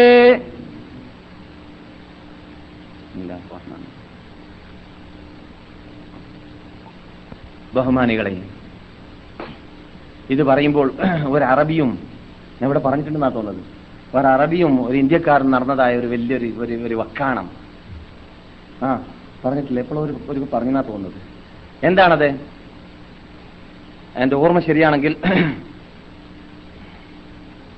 ഈ ഇസ്ലാമിനെ പഠിക്കേണ്ടതുപോലെ പഠിക്കാത്തതായ വിഭാഗം ഇവിടെ വന്നാൽ എന്തെന്നില്ലാത്ത അലർജിയാണ്. ഈ അലർജി പല രൂപത്തിലാണ്. ചിലവർക്ക് ആചാരങ്ങൾ അവരുടെ നാട്ടിലുള്ളത് കാണാതിരിക്കുമ്പോൾ അലർജി, ചിലവർക്ക് ഈ എല്ലാം പുറത്താക്കി പോകുന്ന പെണ്ണുങ്ങളെ കാണാതിരിക്കുമ്പോൾ അലർജി. എന്താ നമ്മുടെ നാട്ടിലൊക്കെ വീട്ടിലുള്ള പെണ്ണിനേക്കാളും നല്ല പെണ്ണുങ്ങളൊക്കെ ട്രെയിനിൽ കാണും, പ്ലെയിനിൽ കാണും, അവിടെ കാണും, ഇവിടെ കാണും. വീട്ടിലില്ലെങ്കിലും വിരൂപിയാണ്, വീട്ടിലാണെങ്കിൽ നല്ല രൂപമുള്ളത് പുറത്ത് കാണാമായിരുന്നു, അതും ഇവിടെ ഇല്ല, ഇവിടെ എല്ലാം മൂടി പൊതച്ചു പോവാ എന്ന് പറഞ്ഞിട്ട് ഒരു അറബിയുടെ മുമ്പിൽ വെച്ചിട്ട് ഒരുത്തൻ സംസാരിച്ചപ്പോൾ ഏഹ് എന്നതിനും പുറമെ നിങ്ങൾക്ക് കൂടുതൽ വില ചോദിക്കാൻ വേണ്ടിയാണത് കാട്ടുന്നത്. കാരണം ആ കോലം കണ്ടാൽ ആളെ മനസ്സിലായി കഴിഞ്ഞാൽ നല്ല മഹർ കിട്ടൂല എന്നുള്ള പേടി കൊണ്ടാണെന്ന് ഒരറബി ഒരു അനറബി അറബിയോട് പറഞ്ഞു. ഒരു സൗദിയോട് ഒരു ഞാൻ ആളെയും നാട്ടിനൊന്നും പറയുന്നില്ല, നിങ്ങൾ ബേജാറാക്കണ്ട, ഏഹ് പറഞ്ഞത് അനറബിയാണ്, പക്ഷേ നമ്മുടെ മേഖലയാണ്, ഇന്ത്യയാണ്, കാറത്തുൽ ഇന്ത്യയിൽപ്പെട്ടവർ തന്നെയാണ് പറഞ്ഞത്. പക്ഷേ അറബിയുടെ മറുപടി എന്താണ് എന്താണെന്നറിയാമോ? അദ്ദേഹം മതം മനസ്സിലാക്കിയ അറബി ആയതുകൊണ്ട് തന്നെ നന്നായിട്ട് അദ്ദേഹം മറുപടി നൽകി കൊടുത്തു. നിങ്ങളുടെ നാട്ടിൽ നിങ്ങൾ സ്ത്രീകൾക്ക് വില നൽകുന്നത് പോലെ വില നൽകിയിട്ടില്ല, ഞങ്ങൾ വില നൽകുന്നത് പോലെ വില നൽകിയിട്ടുണ്ട്. നിങ്ങൾ വില നൽകാതെ നിലക്ക് അവർ നിങ്ങൾക്ക് മാത്രം പ്രൈവറ്റായിട്ട് ഉപയോഗിക്കാൻ വേണ്ടി അള്ള നൽകിയ ഭാര്യമാരെ നിങ്ങൾ പബ്ലിക് സർവീസാക്കി വിട്ടു. അങ്ങനെ സർവീസാക്കിയിട്ട് ആർക്കും കാണാം, ആരുമായി സംസാരിക്കാം, ആരുമായി ആരുടെ കൂടെയും പോകാമെന്ന് വെച്ചപ്പോൾ പിന്നെ അവർക്ക് വിലയില്ലാതെയായി. അങ്ങനെ നിങ്ങളുടെ പെൺകുട്ടികൾക്ക് വിലയില്ലാതെയായി പോയോ പോയപ്പോൾ പിന്നെ പെണ്ണുങ്ങളെ വാങ്ങാൻ ആണുങ്ങളെ കിട്ടാതെയായപ്പോൾ പിന്നെ ആണുങ്ങളെ പെണ്ണുങ്ങൾ വാങ്ങേണ്ടി വന്നു നിങ്ങളുടെ നാട്ടിൽ. അതുകൊണ്ട് സ്ത്രീകൾ പുരുഷന്മാരെ വാങ്ങുന്നു. ഞങ്ങളുടെ നാട്ടിൽ അങ്ങനെയല്ല. സ്ത്രീകളുടെ ആ ശരിയായ ഭംഗിയെ പുറത്തിട്ട് കഴിഞ്ഞാൽ, വെയിൽ തട്ടുന്ന സ്ഥലത്തേക്ക് വിട്ടുകഴിഞ്ഞാൽ, അധ്വാനത്തിന് വേണ്ടി വിട്ടുകഴിഞ്ഞാൽ ആ നല്ല രൂപം നഷ്ടപ്പെടുന്നതാണ്, ഭംഗി നഷ്ടപ്പെടുന്നതാണ്. ആ ഭംഗി നഷ്ടപ്പെടുത്താതിരിക്കാൻ വേണ്ടി മുത്തുപോലെ സൂക്ഷിച്ച് ഞങ്ങൾ വെക്കുകയാണ്. അതുകൊണ്ട് അതുകൊണ്ട് തന്നെ വില മതിക്കാത്തതായതുകൊണ്ട് തന്നെ സ്ത്രീയെ വില വാങ്ങിയിട്ട് തന്നെ ഞങ്ങൾ കൊടുക്കുകയുള്ളൂ. അതേസമയത്ത് പുരുഷന്മാർ പങ്കൂസനായിട്ട് പുരുഷന്മാരെ വിലക്ക് വാങ്ങുന്നതായ പദ്ധതിയിലേക്ക് ഞങ്ങൾക്ക് എത്താൻ സാധിച്ചില്ല എന്നത് നിങ്ങളെപ്പോലത്തതായ അൻ ഇസ്ലാമിക ചിന്താഗതി ഉണ്ടാക്കിയത് കൊണ്ട് തന്നെയാണ് എന്ന് അറബി മറുപടി പറഞ്ഞിട്ട് അദ്ദേഹത്തെ തൽക്കാലം സമാധാനിപ്പിച്ച ഒരു സംഭവം ഇവിടെ നടന്നിരുന്നു. അങ്ങനെ സാധാരണ നടക്കാറുണ്ടെങ്കിലും നമ്മുടെ ശ്രദ്ധയിൽ നടന്നതായ സംഭവമാണത്. ഇത് അഭിമാന സംരക്ഷണത്തിന് വേണ്ടി ഷഹീദായാൽ അല്ലാഹു സുബ്ഹാനഹു വ തആല പരലോകത്ത് ഇത്രയും പ്രതിഫലം നൽകുമെന്ന് പറഞ്ഞതുകൊണ്ട് അത് വിട്ടുപോകുമ്പോൾ ആ വിജ്ഞാനത്തിൽ നിന്നിട്ട് നമുക്ക് ഉൾക്കൊള്ളാനുള്ളതായ ഭാഗങ്ങളിലേക്ക് നിങ്ങളുടെ ശ്രദ്ധയെ ഞാൻ ക്ഷണിച്ചു എന്ന് മാത്രം. അതുകൊണ്ട് ഇസ്ലാമിക പർദ എന്താണെന്ന്, പർദയെക്കുറിച്ചിറങ്ങിയ ആയത്തിന്റെ വിശദാംശങ്ങൾ ഖുർആൻ ട്രാൻസ്ലേഷൻ വായിച്ചിട്ടെങ്കിലും നമ്മുടെ ക്ലാസുകളിൽ നിന്നിട്ട് ഇവിടെ കേൾക്കൽ കുറവാണ്. കാരണം നാം ലേഡീസിന് നടത്താറുള്ള, സ്ത്രീകൾക്ക് നടത്താറുള്ള ക്ലാസുകളിലാണ് കൂടുതലും പർദയെക്കുറിച്ച് പറയാറുള്ളത്. പുരുഷന്മാരുടെ ക്ലാസുകളിൽ കുറവാണ്. അതുകൊണ്ട് വിശദാംശം ആവശ്യമുള്ളവരെന്ത് ചെയ്യുക, അങ്ങനെയുള്ളതായ ഒന്നിരിക്കലോ കേസറ്റുകളിലേക്ക് അല്ലെങ്കിൽ ഖുർആന്റെ പരിഭാഷകളിലേക്ക് മടങ്ങിയിട്ട് ഇസ്ലാമിക പർദ മദീനയിൽ നിന്നിട്ട് പോകുന്നതിന് മുമ്പ് പഠിച്ചിട്ട് പോകണം. എന്നിട്ട് നാട്ടിൽ അല്പാൽപമായിട്ട് ഒരടിക്കങ്ങട്ട് വിറ്റാക്കാൻ സാധിച്ചില്ലെങ്കിലും താൽക്കാലിക ായിട്ട് പതുക്കെ പതുക്കെ നമ്മുടെ കുടുംബത്തിലും നമ്മുടെ ഭാര്യയിലും നമ്മുടെ പെൺമക്കളിലും ഫിറ്റാക്കാൻ വേണ്ടി പരിശ്രമിക്കുക. ഈ ഇസ്ലാമിനെ കുറിച്ച് റസൂൽ പറഞ്ഞത് ബദഅൽ ഇസ്ലാമു ഗരീബാ, അപരിചിത മതമായിട്ടാണ് ഈ ഇസ്ലാം ഇവിടെ ആരംഭിച്ചത്. ആർക്കും പരിചയമില്ലായിരുന്നു ഈ മതത്തെക്കുറിച്ച്. ഈ ഇസ്ലാം തുടങ്ങിയതുപോലെ തന്നെ ആ പരിചിത മതമായിട്ട് ഈ ഇസ്ലാം അടങ്ങിപ്പോകുന്നതുമാണ്. ആർക്കാണ് ഏറ്റവും സന്തോഷമെന്ന സന്തോഷം, വിജയമെന്ന വിജയമാർക്കാണ്. ഈ മതം അപരിചിത മതമായി മാറുന്ന കാലം വരും. എന്താ പർദ എന്ന് പറഞ്ഞറിയിച്ചാൽ, എഴുതി കാണിച്ചാൽ, കുറിച്ച് കാണിച്ചാൽ, പറഞ്ഞു കൊടുത്താൽ അറിയാത്ത കാലഘട്ടമാണ് ഇന്ന് മിക്ക ദേശങ്ങളിലും ലോകത്തിൽ. അങ്ങനെയുള്ള ഉള്ള കാലഘട്ടത്തിൽ ആരാണ് മന്തമസ്തകബി സുന്നത്തി, എന്റെ ശരീരയെ മുറുകെ പിടിച്ചുകൊണ്ട് ജീവിക്കുന്നത്, എന്റെ ഫസാദി ഉമ്മത്തി, എന്റെ സമുദായമാകുന്ന ഉമ്മത്തികൾ വഴിവേപ്പിച്ച് വഴിവയച്ചിട്ട് വ്യതിചലിച്ചു പോകുന്ന കാലഘട്ടത്തിൽ ഫലഹു അജുറു ഷഹീദ്, അവൻ മരിച്ചില്ലെങ്കിലും വാളിഞ്ഞെറിയായില്ലെങ്കിലും അവൻ സാധാരണ മരണമാണ് മരിച്ചതെങ്കിലും അവന് പരലോകത്ത് ഷഹീദിന്റെ കൂലിയുണ്ട്. നബിയുന മുഹമ്മദുൻ സല്ലല്ലാഹു അലൈഹി വസല്ലം പറയുന്നു. അപ്പോൾ ഷഹീദിന്റെ കൂലി കിട്ടണമെങ്കിൽ പർദയിലേക്ക് സ്ത്രീകളെ മടക്കാൻ വേണ്ടി പാടുപെടുക. നമ്മുടെ നാട്ടിൽ നഷ്ടപ്പെട്ടു പോയ മരിച്ചു പോയ ആചാരങ്ങളെ വീണ്ടെടുക്കാൻ വേണ്ടി പരിശ്രമിക്കുക. ഇസ്ലാമിലില്ലാത്ത അനാചാരങ്ങൾ കടന്നു പോയതിന് പോയതിന് നിർമാർജനം ചെയ്യാൻ വേണ്ടിയും പാടുപെടുക. എന്നിട്ട് ഇവിടെ മദീനയിൽ താമസിക്കുന്ന വേളയിൽ, മദീനയിൽ ഞാൻ പറയാറുള്ളത് മസ്ജിദ് നബവിയിൽ നിന്നിട്ട് പഠിക്കേണ്ട പാഠങ്ങളും മസ്ജിദ് നബവിയിലുള്ള സ്വർഗത്തോപ്പ് പഠിപ്പിക്കുന്ന പാഠങ്ങളിലും പ്രധാനപ്പെട്ട പാഠമാണ് മുസ്ലിം ലോക സ്ത്രീകൾക്കും മുസ്ലിം ലോക പുരുഷന്മാർക്കും പഠിപ്പിക്കുന്ന പാഠം ഉമ്മഹാത്തുൽ മുഅ്മിനീന്റെ ഹിസ്റ്ററി. ഉമ്മഹാത്തുൽ മുഅ്മിൻ എന്ന് പറഞ്ഞാൽ അല്ലാഹുവിന്റെ റസൂലിനെ ചുറ്റിപ്പറ്റി ജീവിച്ചതായ വലിയ വലിയ വലിയ ചീഫ് ജസ്റ്റിസ് എന്ന് പേര് വെക്കാൻ പറ്റുന്നതായ മഹതികൾ ഉണ്ടായിരുന്നു. അതിൽ ഏറ്റവും ഉത്തുംഗ ശൃംഗത്തിൽ, ഏറ്റവും ഉയർന്ന പദവിയിൽ, ഇൽമിൽ, വിജ്ഞാനത്തിൽ നിന്നതായ ഒരു മഹതിയായിരുന്നു മഹാ നമുക്കെല്ലാവർക്കും പരിചയമുള്ള ഉമ്മുൽ മുഅ്മിനീൻ ആയിഷ റളിയല്ലാഹു തആല അൻഹ. അവരെ പോലെ തന്നെ ഉമ്മു സൽമ റളിയല്ലാഹു തആല അൻഹ, അവരെ പോലെ തന്നെ ഹഫ്സ റളിയല്ലാഹു തആല അൻഹ. ഇവരെല്ലാം റസൂലിനെ തൊട്ട് ധാരാളം ഹദീസുകൾ റിപ്പോർട്ട് ചെയ്തതായ മഹദികളാണ്. അവരിൽ നിന്നിട്ട് പലരും ഹിജാബിന്റെ ആയത്ത് അഥവാ പർദയുടെ ആയത്ത് ഇറങ്ങിയ ഇറങ്ങിയപ്പോൾ കർണഫി ബുയൂത്തിക്കുന്ന, നിങ്ങളുടെ വീടിൽ വീട്ടിന്റെ അകത്ത് നിങ്ങൾ പർദയിൽ ചടഞ്ഞുകൂടുക, നിങ്ങൾ പുറത്ത് പേശം പെരേടിന് പട്ടണത്തിൽ വിട്ടുകിടക്കരുത്, നടക്കരുത്. വലാ തബർറജ്ന തബർറുജൽ ജാഹിലിയ്യത്തുൽ ഊലാ, ആദ്യകാലഘട്ടമാകുന്ന അന്ധകാരമാകുന്ന കാർമേഘങ്ങളെ കൊണ്ട് മൂടപ്പെട്ടതായ ആ കാലഘട്ടത്തിലേക്ക്, പർദയില്ലാത്തതായ മിനി മിനിസ്കർട്ട് ധരിക്കുന്ന കാല കാല കാലഘട്ടത്തിലേക്ക് മുസ്ലിം ലോക സ്ത്രീകളെ, അല്ലാഹുവിന്റെ റസൂലിന്റെ ഭാര്യമാരെ, നിങ്ങൾ മടങ്ങിപ്പോകരുത് എന്ന് പറയുന്ന ആയത്തുകൾ ഇറങ്ങിയപ്പോൾ അവർ വീട്ടിലിരുന്നതായ സംഭവങ്ങളെയെല്ലാം ഖുർആൻ നിഷ്പക്ഷ ബുദ്ധി കൊണ്ട് ചിന്തിക്കുകയാണെങ്കിൽ, അത് പാടി പഠിക്കുകയാണെങ്കിൽ ഖുർആനിലൂടെ നമുക്ക് മനസ്സിലാക്കാൻ സാധിക്കുന്നതാണ്. എന്നിട്ട് പണ്ട് കേട്ട പാട്ടുകളെയൊക്കെ നടപ്പാക്കാം. ഉമ്മഹാത്തുൽ മുഅ്മിനീങ്ങൾ സ്ത്രീകളല്ലേ, നമ്മുടെ ഉമ്മ പെങ്ങന്മാർക്ക് അവർ മാതൃകയല്ലേ, പണ്ടൊക്കെ പാടിയതാണ്. അത് നടപ്പാക്കണം. നമ്മുടെ ഉമ്മ പെങ്ങന്മാർക്ക് ഉമ്മഹാത്തുൽ മുഅ്മിനീങ്ങളുടെ പർദ്ദ ധരിപ്പിക്കണം. അതുപോലെ തന്നെ സ്ത്രീധനം എന്ന് പറയുന്ന ധനം അനിസ്ലാമികമാണ്. അത് സീതാരാമന് കൊടുത്തതാണ്. അത് കൊടുത്തിട്ടുള്ളതല്ല. സീതാരാമന് കൊടുത്തിട്ടുണ്ടെങ്കിൽ അവര് കൊടുത്തോട്ടെ, നാം കൊടുക്കേണ്ടതല്ല. മറിച്ച് ആയിഷക്ക് മുഹമ്മദ് കൊടുക്കേണ്ടതാണ്, ആയിഷ മുഹമ്മദിന് കൊടുക്കേണ്ടതല്ല എന്നതാണ് ഇവിടെ ഇസ്ലാം പഠിപ്പിച്ചിട്ടുള്ളത്. ആവാമെന്ന് വെച്ചാൽ മാരനുണ്ടോ? ഇല്ല, മാരനുണ്ടാവില്ല. കുറച്ച് കഴിഞ്ഞിട്ട് കെട്ടിച്ചു കൊടുക്കാന്ന് വെച്ചാൽ എത്ര പേരുണ്ട് നമ്മുടെ നാട്ടിൽ കല്യാണം കഴിച്ചു കൊടുക്കാൻ സാധിക്കാത്ത, അഥവാ പുരുഷധനം കൊടുക്കാൻ സാധിക്കാത്ത, പുരുഷന്മാർക്കാണല്ലോ ധനം കൊടുക്കുക. അങ്ങനെ ഇപ്പൊ പുരുഷനെ പങ്കൂസനാക്കി മാറ്റിയിട്ട് അവന് മാരുതി കാറ് കൊടുത്തിട്ട് ഇവളെ കയറ്റി കൊടുക്കാനുള്ളതായി കയറ്റി കൊണ്ടുപോകാനുള്ള മാരുതി കാറ് ഇവൾ അങ്ങോട്ട് വാങ്ങിക്കൊടുക്കണം ആദ്യം. അങ്ങനെ എന്നാലേ ഇവളെ കയറ്റി കൊണ്ടുപോകാൻ വേണ്ടി അവൻ വരുമെന്നാണ്. ഏഹ് മനസ്സിലായല്ലേ? അങ്ങനെയുള്ളതായ ആ കെട്ടിച്ചു കൊടുക്കേണ്ട സമയത്ത് കെട്ടിച്ചു കൊടുക്കാൻ സാധിക്കാത്തത് കാരണത്താൽ മാരനെ കിട്ടുന്നില്ല. പിന്നെയോ കണ്ണുനീരും കണ്ടു നിൽക്കും വാപ്പയുണ്ടോ? കെട്ടിച്ചു കൊടുക്കണല്ലോ എന്ന് വിചാരിച്ചിട്ട് അങ്ങും ഇങ്ങും പോയിട്ട് ആ പണപ്പിരിവ് നടത്തിക്കൊണ്ടിരിക്കുന്ന വാപ്പ മരിച്ചും പോകുന്നു. വാപ്പിയുമില്ല മാരനുമില്ലാതെ കുട്ടികൾ അവിടെ കല്യാണം കഴിക്കാതെ നിൽക്കുന്നു. എന്തുകൊണ്ട്?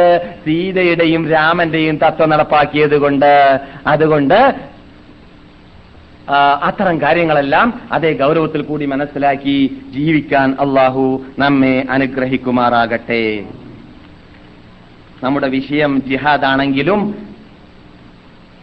വിഷയത്തിന്റെ കൽബിലേക്ക് അങ്ങോട്ട് കടന്നാൽ എന്തെങ്കിലും തുടങ്ങിയാൽ തീർക്കാൻ മാത്രമുള്ളതായ ടൈം മുമ്പിൽ ഇല്ലാത്തത് കൊണ്ട് ഞാൻ ചുറ്റിപ്പറ്റി സംസാരിക്കുകയാണ്.